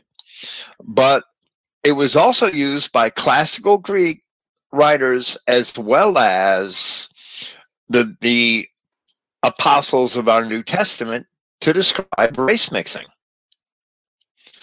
If you're conveying with trade with other nations, if you go back to think about the sin of the children of Israel, which was described in Hosea, in Amos, and probably in other of the minor prophets, part of their sin was their intercourse with other nations, nations whom they were told to not respect their gods. When you accept a person's person, you respect his gods. So if we all worship the same God, that's fine. But if you go back into the Old Testament, you'll realize that to respect people of other races is to respect their gods. And the children of Israel was told not to respect their gods. So that means not accepting those people. So exchanging um, your daughters for with their sons and their sons with your daughters, you're basically committing fornication. You're conveying to engage in trade because that's always the purpose of intercourse with foreign nations is for the purpose of trade. And even that is evident in the Old Testament. The way we think today is totally convoluted from the way people thought 3,000 years ago. So porne can be prostitution, and and that was the most common use of the word, if I had to guess, in in classical Greek. But it very often described fornication as well, or race mixing, and so did the verb moikuo, which is to commit adultery, and moikus which is the noun for adultery, which is ultimately rooted in the verb mignumi, which is to mix. And the Greeks used moikus and moikuo the same way to describe fornication or race mixing, even though that word is typically used to describe adultery in the New Testament.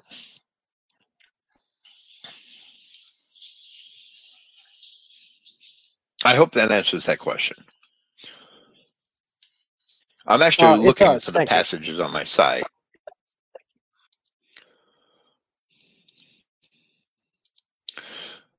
I'm looking for the passages on my site, but they're not easy to find because I have so many references to fornication. I have this old paper, Adultery and Fornication, from July 31st, 2010, but I know that I've added to the knowledge base of occurrences where these words are used in the classics since then. I've added to this, so I may not have it all here.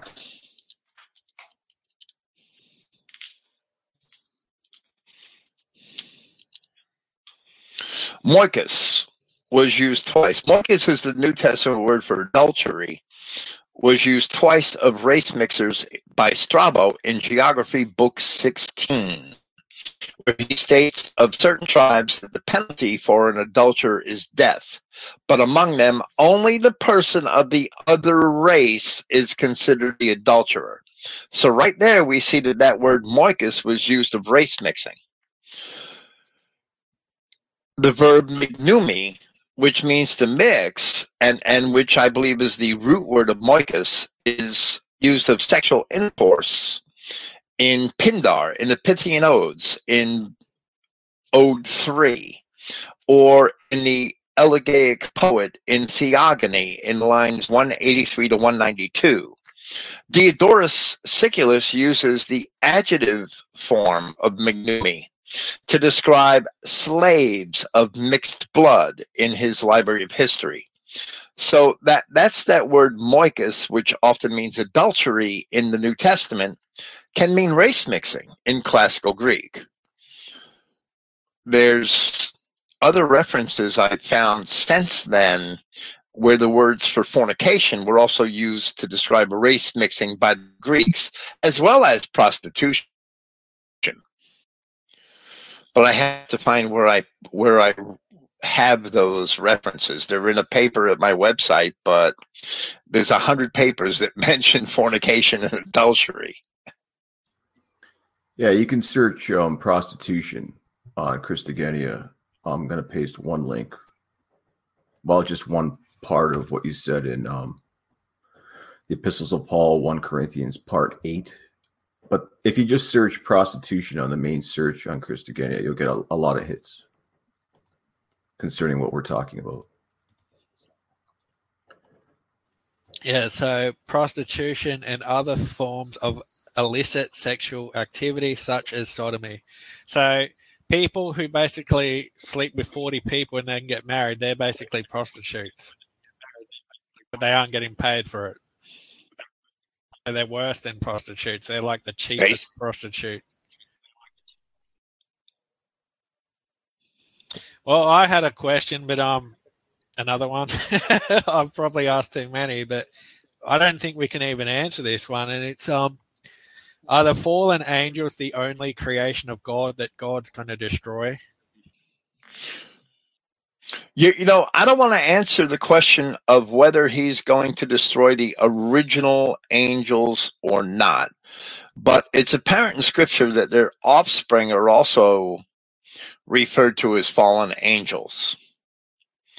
Now, since the devil and his angels have their that their destiny in a lake of fire, it seems that even the original angels are going to be destroyed. But all the goat nations are bastards. They're not his creation. And they're going to the same lake of fire as the devil and his angels. So, is there any other aspect of his creation that he's going to destroy? We're, we're not told that. We're not told anything like that. Well, it doesn't seem to me that he's going to destroy any of the Adamic creation, the Adamic man, and you know we don't know what the world the kingdom has planned like will the kingdom have grass and flowers and animals etc but um he did create the fallen angels whatever they were celestial or whether they were actual men who fell. Were they adamic men? No. They weren't adamites so maybe they're outside that adamic um, promise of eternal life. You know, but it, it just seems something that God created, like the angels that fell. He's gonna. He might actually destroy them. Well, well, is... I mean, their destiny is the lake of fire, right? So, so it seems like he is going to destroy them. Those original angels if if they were white men, they still weren't Adamites, though, were they? So, the only way that they wouldn't be from the verses is if it's the same sort of situation with Esau, Edom, and the children are just called the father's name. name. Yeah, so Esau is going to be preserved, but then um, at um, where they're cast in the lake of fire, Matthew twenty-five, it is the devil and his angels go into the lake of fire. So you would think that includes their fathers as well as them. You know, the fathers of the of the bastard races as well as the bastards. But like I said, I don't. You know, you might not be able to answer. It's it's not one of our stronger points. You know, I wouldn't argue with this with a Judeo-Christian or anything because um we know what we can prove, and we know that we can't exactly prove the origin of the non-white races. We just know that they're outside God, that they're not Adamites, and so on. The understanding I've always had of that, Well, what- and I, I freely admit that this has an origin in, in church Christianity, but the the understanding, the logic I've heard it expressed is that B because the angels were created by God to serve Him, right, and to and to be part of His will in heaven, that they they have an understanding of how the world is supposed to work. They they see like thing things that we don't see. They they stand a, a bit higher up. They can see things that we can't see and know things we don't know. So because of that, the tra- their transgression of, of willingly turning their backs on God was much more severe, right? What what Lucifer did was was much more severe a transgression than what Adam and Eve did because Adam and Eve were still in a way ignorant. They they weren't they weren't higher spiritual beings so the the punishment there there's no forgiveness for what for what the angels who fell did i freely admit that's a church argument though i don't know how valid that is You know, a, a question that I have is um, Clifton in his uh, paper, "The Angels That Sin, Chained in Darkness."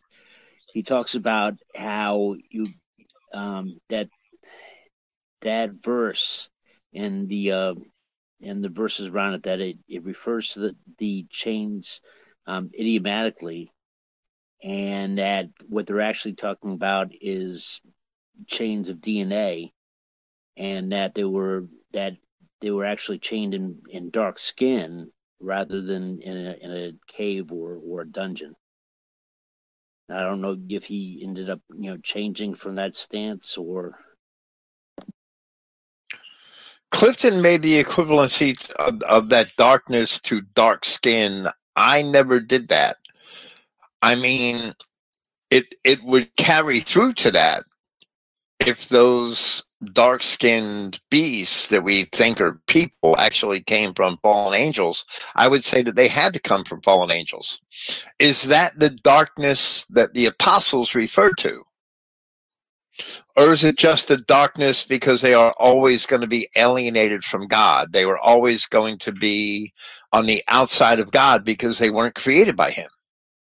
So there's two ways to look at that. Like in the um, Gospel of John, it says, "And the darkness comprehendeth not." So they could be darkness in that sense. Right. Right. Because they're never going to understand. Now, genetically, they can't understand, but they're never going to understand. So they're chained in darkness. Not necessarily because their skin is dark, because a lot of these bastards, their skin is pretty light,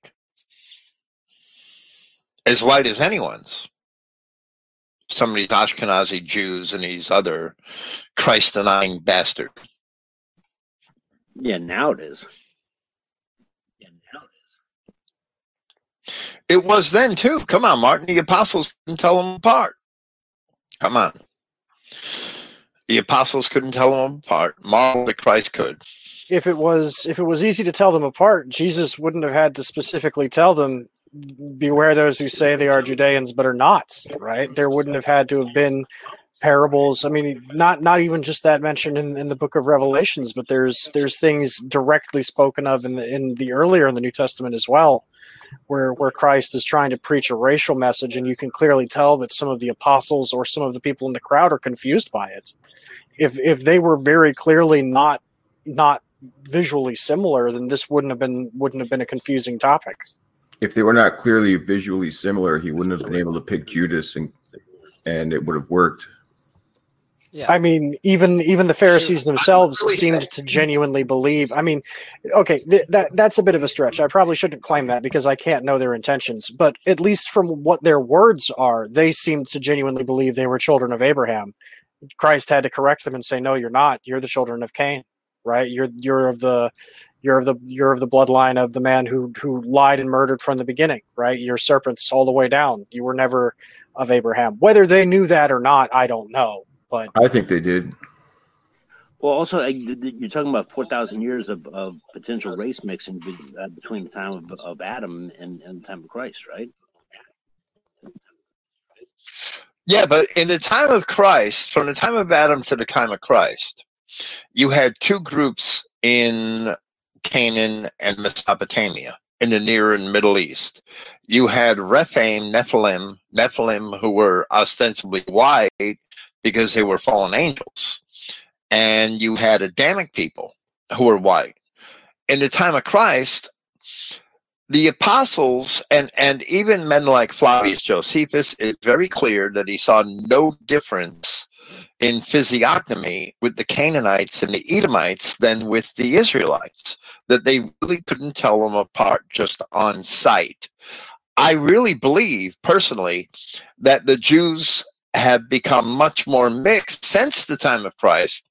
It's obvious that they were in Khazaria, they were in, in India, they were in Arabia, they were mixing with Arabs and Indians and, and Turks, Mongols. So they became less white since the time of Christ than they were in the time of Christ, if that makes sense. Also, uh, Dasho, I think that they knew that they were the product of fornication because, um, well, race mixing specifically because, uh, okay, so they knew what Christ was talking about when he mentioned that. And uh, how would they have known what he meant unless they were keeping it a secret to begin with? Or that, how would they have known at all Well, what he was talking about? I have a, a slightly different opinion of that. They knew what he was talking about, but they had a different definition of fornication, sort of like the church does today. Right. Like I'm sure that there are many Pharisees that were actual Israelites that uh, saw it from how you just explained it, but I don't know about the actual Jews because uh, to me it seems okay. It was kind of like today, right? It was the same thing where anybody could be um, like today, anybody can be baptized and become a Christian in these churches. And it was like that for a couple hundred years, at least before Christ, right? So um, I just think that it'd be easier to kind of did they understand? I'm sorry. Did they, David, did they understand the consequences of Esau's Canaanite wives? Because not even Flavius Josephus understood that. If you read Josephus's Antiquities, he admired Herod. He thought Herod was great. He thought Herod Agrippa was cool. He liked the Herods. He was personal friends with Herod Agrippa too. They grew up together. Even though Josephus was a Levite and Herod Agrippa Herod Agrippa II was an Edomite, they grew up together and they were lifelong friends. That's how Josephus had a lot of the information he did, inside information about Herod's family that he wouldn't have otherwise had. Yeah, but um, was he speaking to Sadducees or Pharisees? Well, Josephus was a Pharisee. No, I mean um, Christ when he told them that they were the product of fornication. I can't recall. Was he speaking to Pharisees or Sadducees? Well, well, that's John chapter eight, and and evidently they were Pharisees. The Pharisees and the priests, the high priests. Okay, so it sounds like your explanation is better than because if it was Sadducees, I would have thought that they would have known. Well, right, but he never addressed the Sadducees unless they addressed him, unless they accosted him and came to him. Yeah. Otherwise, he never went near them. And that's pretty evident in scripture. But John 8 3, the scribes and the Pharisees, well, that doesn't even really belong in the scripture. I'm sorry. John 8 13 is legitimate. The Pharisees therefore said unto him, Thou bearest record of thyself, and thy record is not true. And he's talking to Pharisees throughout the rest of the chapter.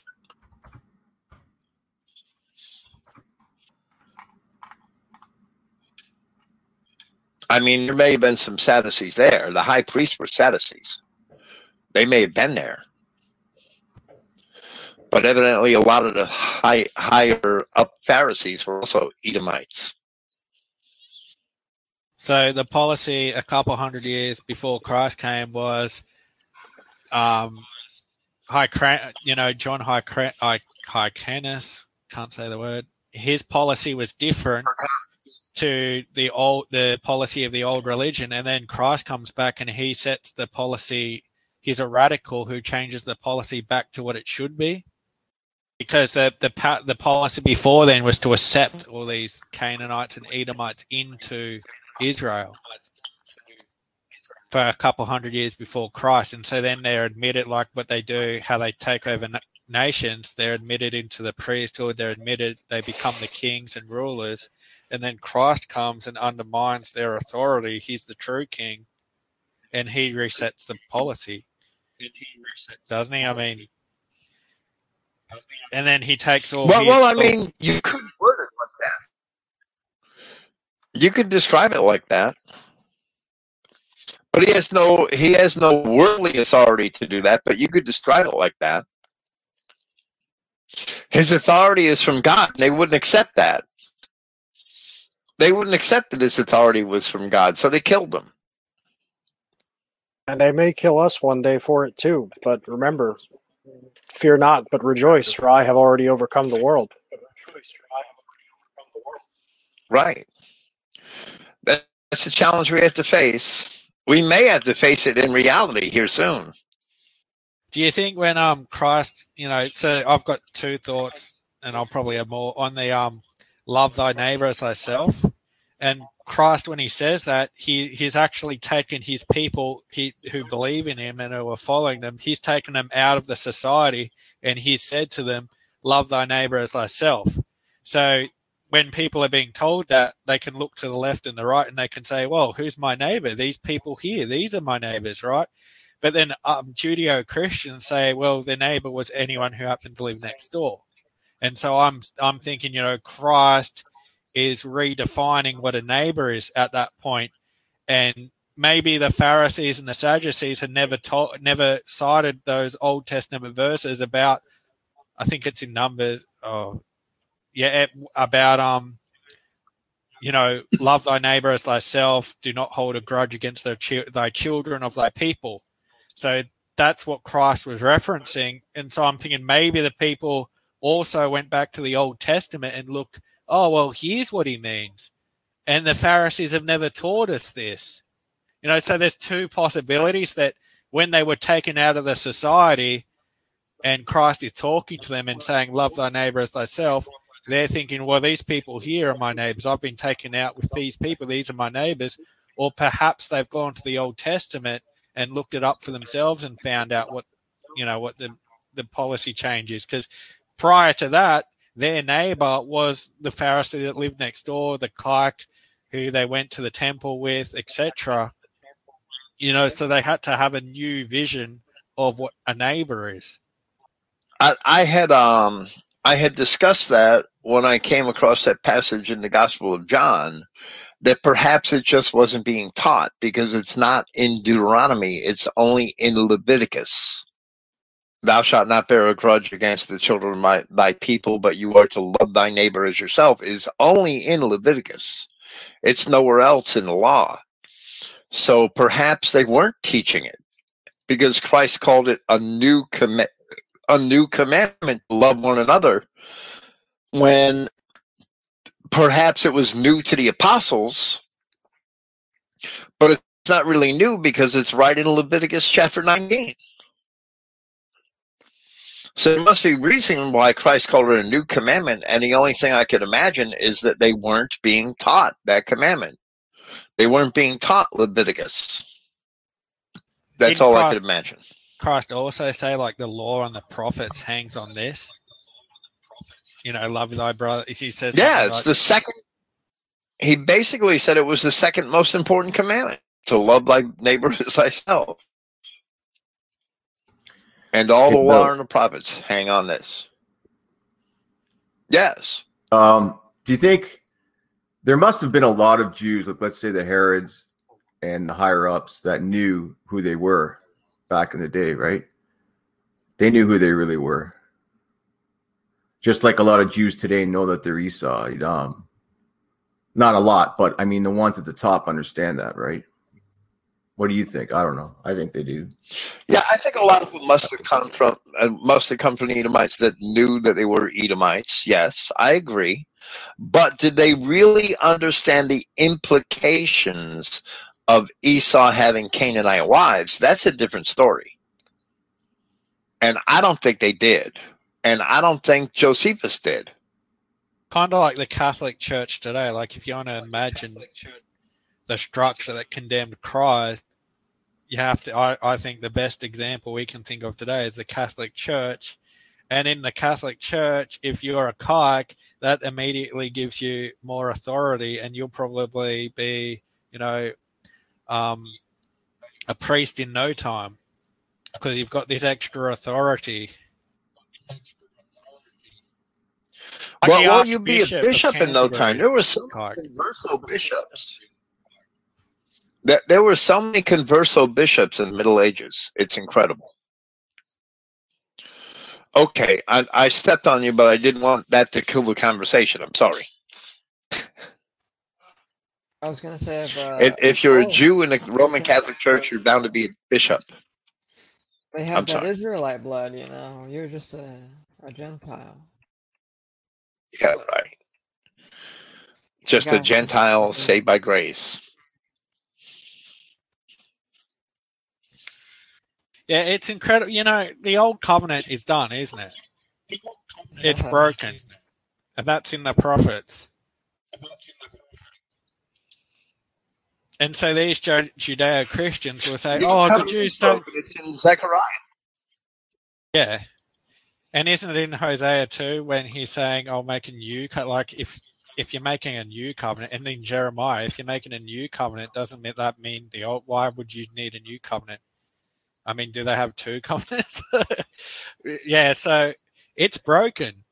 And so, why do these Judeo Christians say, oh, the Jews don't have to believe in Jesus? They can be antichrist, and it doesn't matter because they've got the old covenant.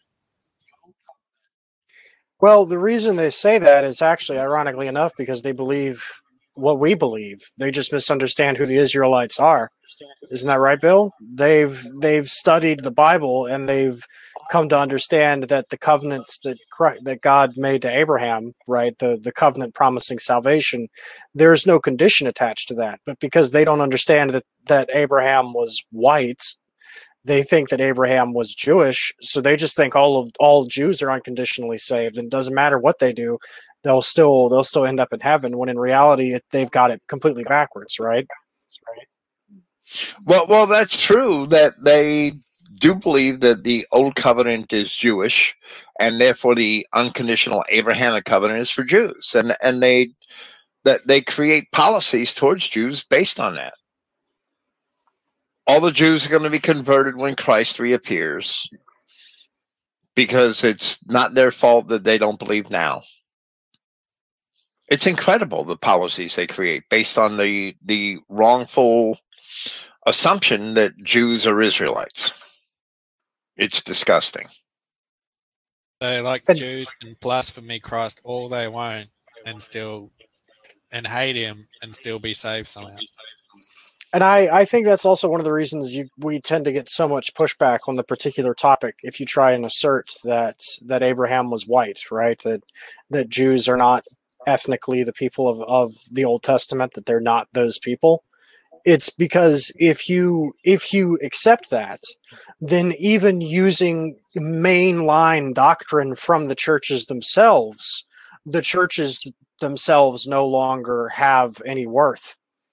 Like the Catholic Church again, as you've mentioned, and I also mentioned, they they don't they they they believe that Jews are unconditionally saved, right? Because of that covenant. But if that covenant applies to all Europeans everywhere, if that applies to all white people, if it applies to Germans and the Irish and Americans and the British and everyone else, then the Catholic Church doesn't need to exist. And they're not going to admit that. They'll fight to the death to avoid disbanding themselves. They're not going to wish themselves out of existence. So they have Yeah, to cling right. to their heresies otherwise they'll they'll end up backwardsly admitting that they don't need to exist and they'll never do that like the Well- Pharisees in the Old Testament. Since all of the ancient so called church fathers thought that the Jews were Israelites, I don't even understand how we have CI Trinitarians. Because they're supposed to be following those church fathers. Oh, they they might have got that wrong, Bill, but everything else they got right. Yeah, right. they got the most important thing wrong and everything else is right. Uh huh. They probably weren't only listening to um, pagans and philosophers and Greeks. They were probably listening to a lot of Jews too.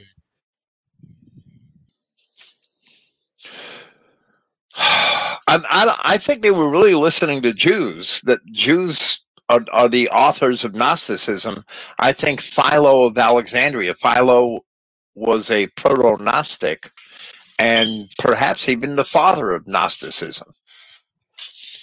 In in his endeavor to syncretize the Old Testament with Greek philosophy. he really wanted he really wanted to find a way to make christianity compatible with the pagan mystery cults because that is what all of those all of those different I hesitate to call them all different religions because that's not really accurate, but all of the different cults that followed the different Greek gods, right? The Greek and Roman gods, you know, Zeus, who's also uh, Saturn, right? And and Hades, who is also Pluto, right? They they they all Right. had their own mysteries. They had their own secrets and rituals and initiation rites and things. And of course, Christianity, even even from the beginning, Christianity didn't really didn't really hold with that. Even even before the coming of Christ, right? Back when it was when it was Yahwism, we still held ourselves apart from that kind of of pagan Gnosticism. But especially after the return of Christ, there's simply no excuse for it. And yet, he he really really wanted to find a way to make all of these converso pagan priests happy right he wanted he he wanted them to be able to keep their rituals and their rites and their secret initiations and things. And we still we still deal with that today. We deal with that today with with the shriners and we deal with it with uh with the free with the masons. I mean it's it's still around those those old things from babylon and from from pagan greece. And the Catholics too, Dasho. Yeah and, and of course the catholics also well Because they catholicism have is literally a pagan religion it kind of goes without saying but because they've got mysteries too. Whereas Paul said he revealed the mysteries as an apostle of God. Paul revealed the mysteries, right? But the Catholics still claim, oh, there's all these secret mysteries, and you've got to go to the priest, and we've got all these mysteries that you just can't do. And that's exact. That's exactly how I see it. You know, I can't prove it. It's just an opinion. I see it as well. That's that sounds a lot like the mystery schools. We don't have mysteries because we're not a mystery school. And you know I what else is? I, I think it's pretty evident. I think it's pretty obvious. Oh, is it? Yeah. Well, I'm not. I'm not as schooled on those sorts of things. Bill. I'm more of a Bible only guy. Well, well, no, but that's how the priesthoods. That's how the ancient priesthoods kept themselves in business by having Yeah. these mysteries that only the priests could dispense. And if you would only join our cult, you'll be enlightened with these mysteries, and and that that's how they keep themselves in business. And and the Roman Catholic priests are no better. They were all pagan priests that became quote unquote Christian because they couldn't stop Christianity because their pagan temples were emptying out and they were desperate. So they ripped down the sign that said Apollo and they slapped up a sign that said Saint Mary. And and they started roping dumb Christians in to go to their church. Probably some of the rites were based on pagan rites. I've got a diagram up at the moment, and apparently a lot of pagan religions also have a trinity. Like Plato had the unknown father, the logos, and the world soul. That was his trinity, and that's apparently what influenced the Catholic trinity. Then um, ancient Right. Babylon Did. had Nimrod, Semiramis, and Tammuz. The Egyptians had Osiris, Isis, and Horus.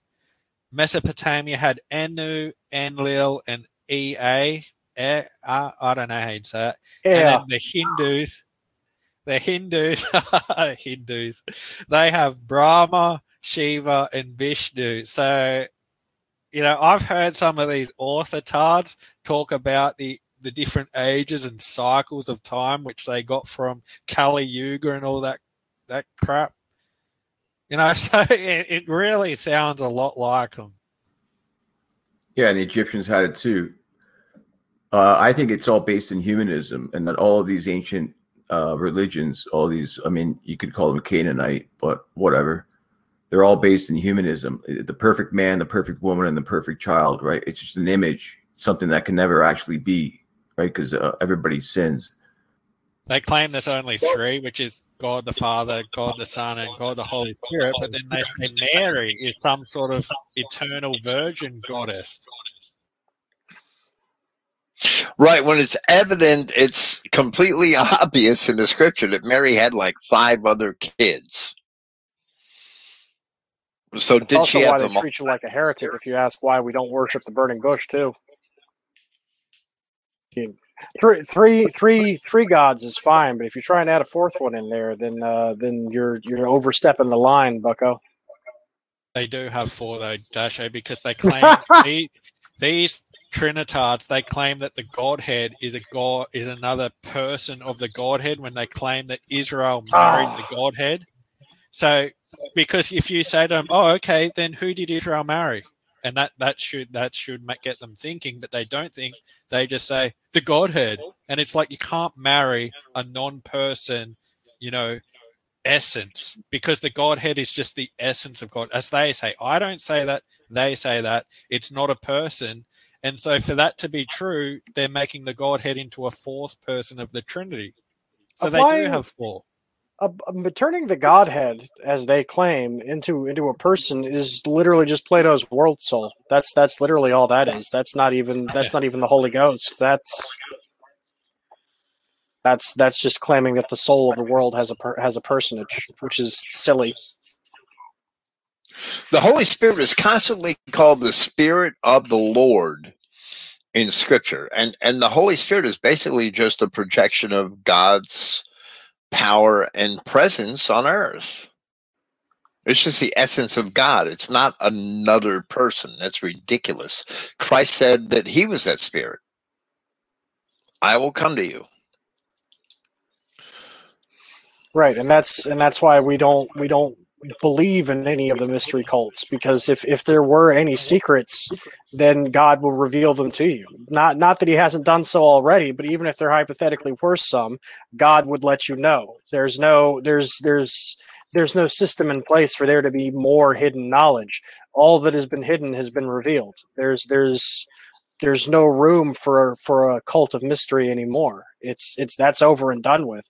The veil the veil in the temple is torn. The Ark of the Covenant has no power because God doesn't dwell in the Ark of the Covenant anymore. He dwells in the heart of Israelites. What about the idea that the uh, pagan deities of the uh, the Canaanites were uh, were the fallen, the fallen angels? And hold on, uh, well, Dasho, he dwells in Christ, the tabernacle. I'm Yeah, sorry, I- you're really faint. I can't. What are you saying? No, I, I was saying that. What, what about the idea of the um, of the pagan deities of of the Canaanites being the uh, the fallen angels? Well, they did worship. I reckon they did worship their their fathers, the fallen angels, because doesn't Paul say the things which they sacrifice, they sacrifice to devils and angels, something like that. You know, it's well, not that's proven. actually in Deuteronomy. That that's actually in Deuteronomy and Exodus, Ah, but well, Paul Paul- repeats it. Wh- Which which brings up something else because I mean one of the one of those pagan deities right was was Dagon going around wearing the mitre right Yeah, like the Yeah. Pope. Exactly. Dagon was actually a Philistine deity, not a Canaanite one, but I don't want to split hairs. And, and, and also, Yeah, you know, Paul talks about the sea god. of angels in Colossians. Paul talks about the worshiping of angels in Colossians chapter 2, and he must mean fallen angels. That the fallen angels did initiate at least many of the pagan religions. Yeah, I believe that they they definitely worship them. I think it's obvious from a lot of points of view. and also um, Mount Hermon was known as Mount um, Sion or Sion, S I O N. No, never. Okay. You're confusing two separate places that were probably 50 miles apart. Hmm. So Oh, where why? where Philippi uh, Caesarea was. Now I'm wondering if that was if that was Mount Hermon or On the Sea of Galilee? Yeah. That was on the Sea of Galilee. Okay. So that's nowhere near like the Golden Golden the current day Golan Heights, right? Wow. You wouldn't believe this. I, I just slapped in Google Mount Hermon to Mount Zion, and actually Mount Zion's in Illinois and Mount Hermon's in California, and it's 21,142.9, uh, 2,142.9 miles on mostly on Interstate 80.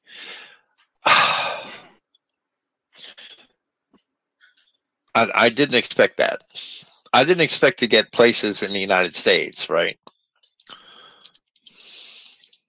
Yeah, because that's where Enoch said that the uh, the fallen angels came down, and that they that's where they made their their their pact. I, I don't know if I would read it in that manner that they came down from heaven on the Mount Hermon. That's not where how I read that. Uh, I guess if you really accept it at its literal face value, you might insist on that, but that's not really how I understand that. So another question is this: When Christ was talking with Peter, and wh- that was uh, that was on, right by the Sea of Galilee, right? Was that by that that Mount Mount Zion? Mount Hermon is actually quite far north of the Sea of Galilee. Yeah, it's almost on, on the border, right? Of of uh, It's almost near Damascus yeah. in Syria. And the Sea of Galilee, let me see this. I'm, I'm going to measure distance. The center of the Sea of Galilee is 44 miles from Mount Hermon. Okay. And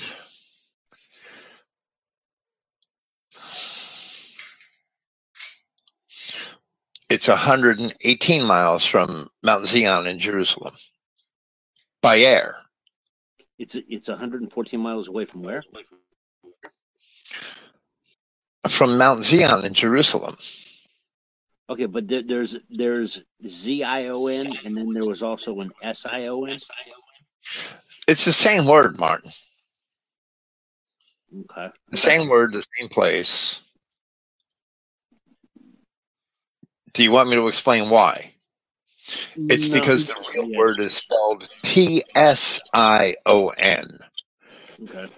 Which means like stone. or actually T S I O Y N, I think, or something like that. In in Hebrew, transliterating Hebrew characters. I think there's a vav in there somewhere. Yeah. So so sometimes that TS becomes a Z in English or Greek. Sometimes it becomes an S. Sometimes it becomes a T. Yeah, in Depending- Slavic, uh, TS is CZ, right? So Czar, CZAR is T's TSAR. But in, Yeah. in the Hebrew, in the Hebrew, doesn't have some yeah, that means like stone or something. What means stone? The uh, the TS um, TS I O N. What does Zion mean in Hebrew? Yeah. Uh, Parched place, Okay. parched or dry place. T S I Y O W N. That's a that that's a sati, a yod.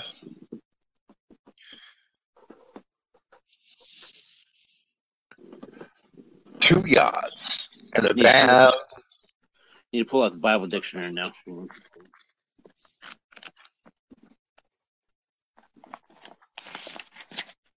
No, it's a sati, a yod, a vav, and a nun. Four letters.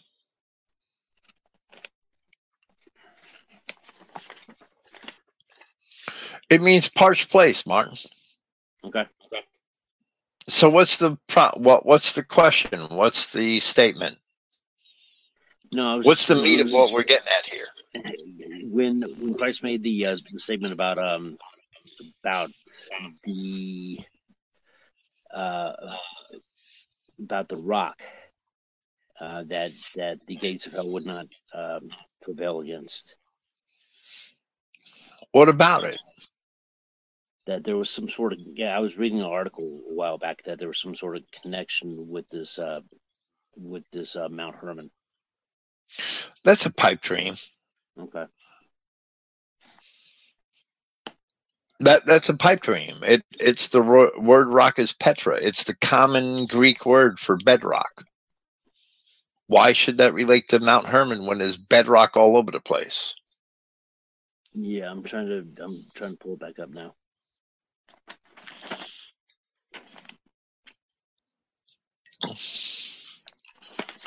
If Christ built his church on Mount Hermon, what's it going to end up with? Three sand niggers and a and a yeah, there was. Yeah, actually, I'd have to. I'd, I'd have to. I- need to pull the article back up, but that's. Um, there's also mentioned somewhere in the Bible that that uh, something about um, between that there was like a rivalry between the the, the two mountains. But again, a rivalry between the mountains. Yeah. So we're attributing human emotion to the mountains. No, it's it's an allegory that um that basically the I, I believe that Mount Hermon representing the the place of the the fallen angels, and then Mount Zion representing the uh, you know where uh, God established His house. Well, maybe that's what somebody's reading into the whole thing, Yeah, like I said, I but need, that's I a need to pull that conjecture of man. That's not scripture. Yeah, is there a verse that says anything like that, Martin? That says like Hermon verse. Yeah, Zion? yeah, actually, um, let me, you know what? Let me see if I can. Put, I'm gonna try and see if we can track that back down. I'll try and find it. Okay.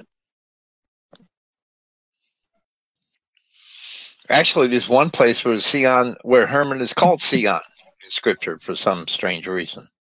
Yeah. Okay. So that that's what and, and it's spelled with the S, right? Yeah, but it's spelled with an S, but it's the same Hebrew word. It's just the translators. No, it is spelled with an S. I'm sorry. In Hebrew, it is, Yeah. but it's not Sion in in the Septuagint. It's Seon. It's a different word. Well, by one letter, uh, by one letter anyway. Seon. It's not spelled like Sion. It's spelled an eta instead of an iota in the second place. Seon instead of Sion. So this is a different word. It's Sion, but very often Zion is spelled S-I-O-N. About nine times in Scripture, eight times referring to the Mount Zion in Jerusalem, evidently. Only one of those is in the Old Testament, Psalm 65 1. Where the, the word zaddy is spelled S I O N. So that's probably an anomaly in the King James Version.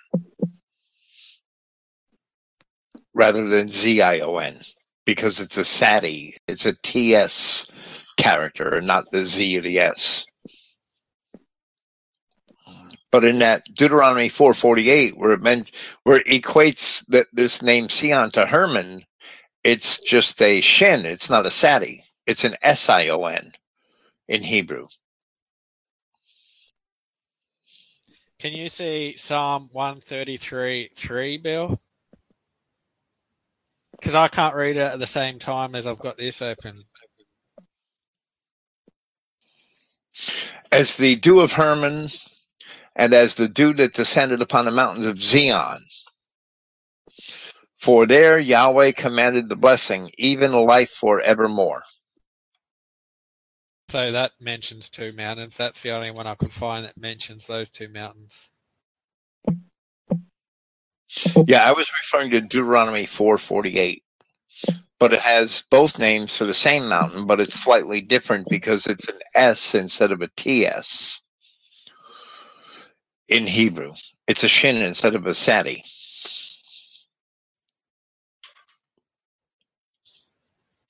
I think Hermon was only famous because it was a very tall mountain. It was a very large mountain. So it would be natural to compare it to the mountains in Jerusalem. I thought of another question, but maybe it's getting late and maybe I should save it. Go ahead. Does God ever allow his people to be subjected to um, conditions where they're breaking his law? For example, in Ezekiel, um, God tells Ezekiel to cook his food over dung, which would violate his law. And then Ezekiel says to the people, in a few months, you'll be doing the same thing. And so it seems like God might be allowing his people to be subjected to um, lawlessness. So would God do that?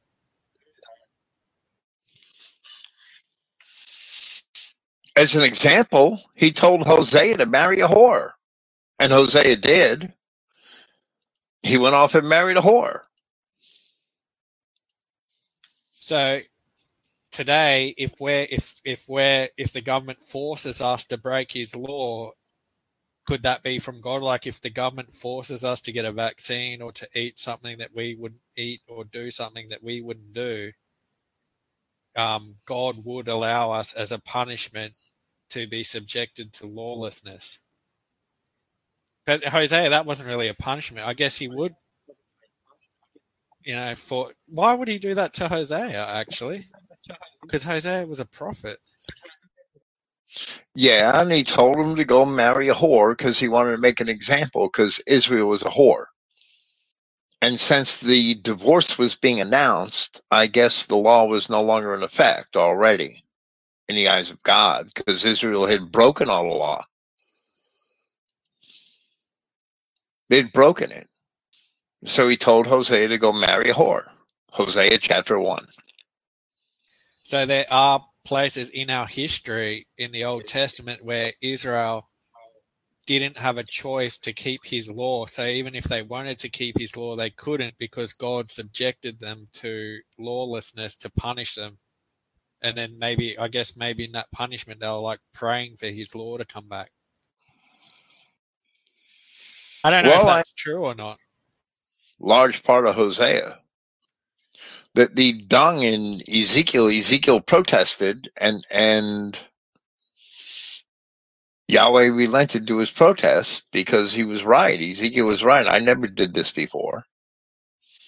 I never ate anything unclean before. So he gave him cow's dung for man's dung. But I think that an example that Yahweh knew that, Hos- that Ezekiel was going to protest. we should pray that we have an opportunity to keep his law then because I don't want to be subjected to I always want the choice to be able to keep his law. But the thing is Well, of like course. as a kid I was vaccinated, so then I wouldn't be able to say like um, Ezekiel did, "Oh Lord, Lord, please don't force vaccinate me because I've Well- never been defiled from my youth," because that wouldn't be true with me. Right. Our parents today made sure we were all defiled, and their parents made sure they were defiled. They all went along with it. They all went along with the program. Yeah, so we don't always. I always thought, you know, God always gives us the option, the choice to keep His law, but it seems like sometimes in punishment, we don't have the option or the freedom to keep His law. Would you agree with that, Bill?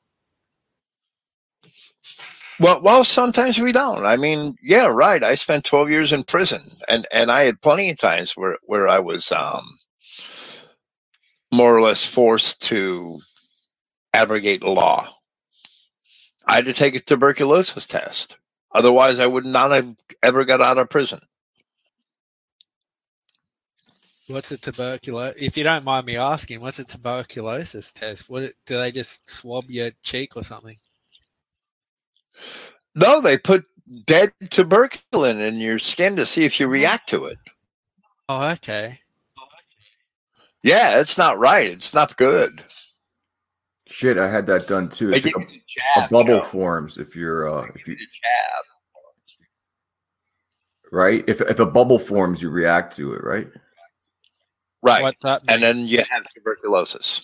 I was in jail for ten days and they gave me one of those. Never mind twelve years. So if you get Yeah, a bubble, wouldn't get out. Yeah. know what they're doing now is they're saying to prisoners, unless you get the COVID nineteen vaccination, you're not getting out. Right, probably. In America. In America, Yep. And getting away with it. Nobody protests. Everybody thinks that they should get the vaccine. What would be wrong with that? not even a vaccine though. As far as I can understand, it's actually gene therapy was the mRNA vaccines. It was technically called gene therapy in scientific papers when it was invented. And now an Indian company has invented a new um, vaccine that's based on genetically modified plasmids. So that's even more severe, as I understand. Yeah, the, would you trust an Indian to make a vaccine for you? But would Water I trust Satan? Water straight from the Ganges. the whole, the the holy sewer, the Hey, you can Ganges. spice up that vaccine with a little bit of poop. Yeah. that that's probably how they see it, David. Spicy. Yeah, curry poop. There's still a lot of people here. Do we have anything else here? Is there anything anybody wants to say? I, I mean, we should probably end this program soon. I, I just want to make sure there's a couple dozen people showed up that they all don't miss an opportunity to say something they want to. Let's start calling people out, Bill. Name by No, I don't want to call them out, but I, I mean, I just oh, don't. There's a lot of people that are humble that don't want to assert themselves. That if they want to say something, I want to give them that opportunity.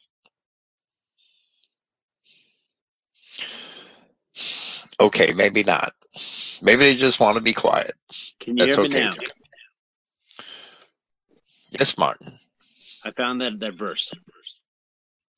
So in Psalm 68, uh, it states, "A mountain of the gods is the mountain of Bashan." One second, one second. Uh, a mountain of many peaks is the mountain of Bashan. Why do you look with envy, O mountains with many peaks? At the mountain which God has desired for his residence. Surely Yahweh will dwell there forever. Mountain of Bashan.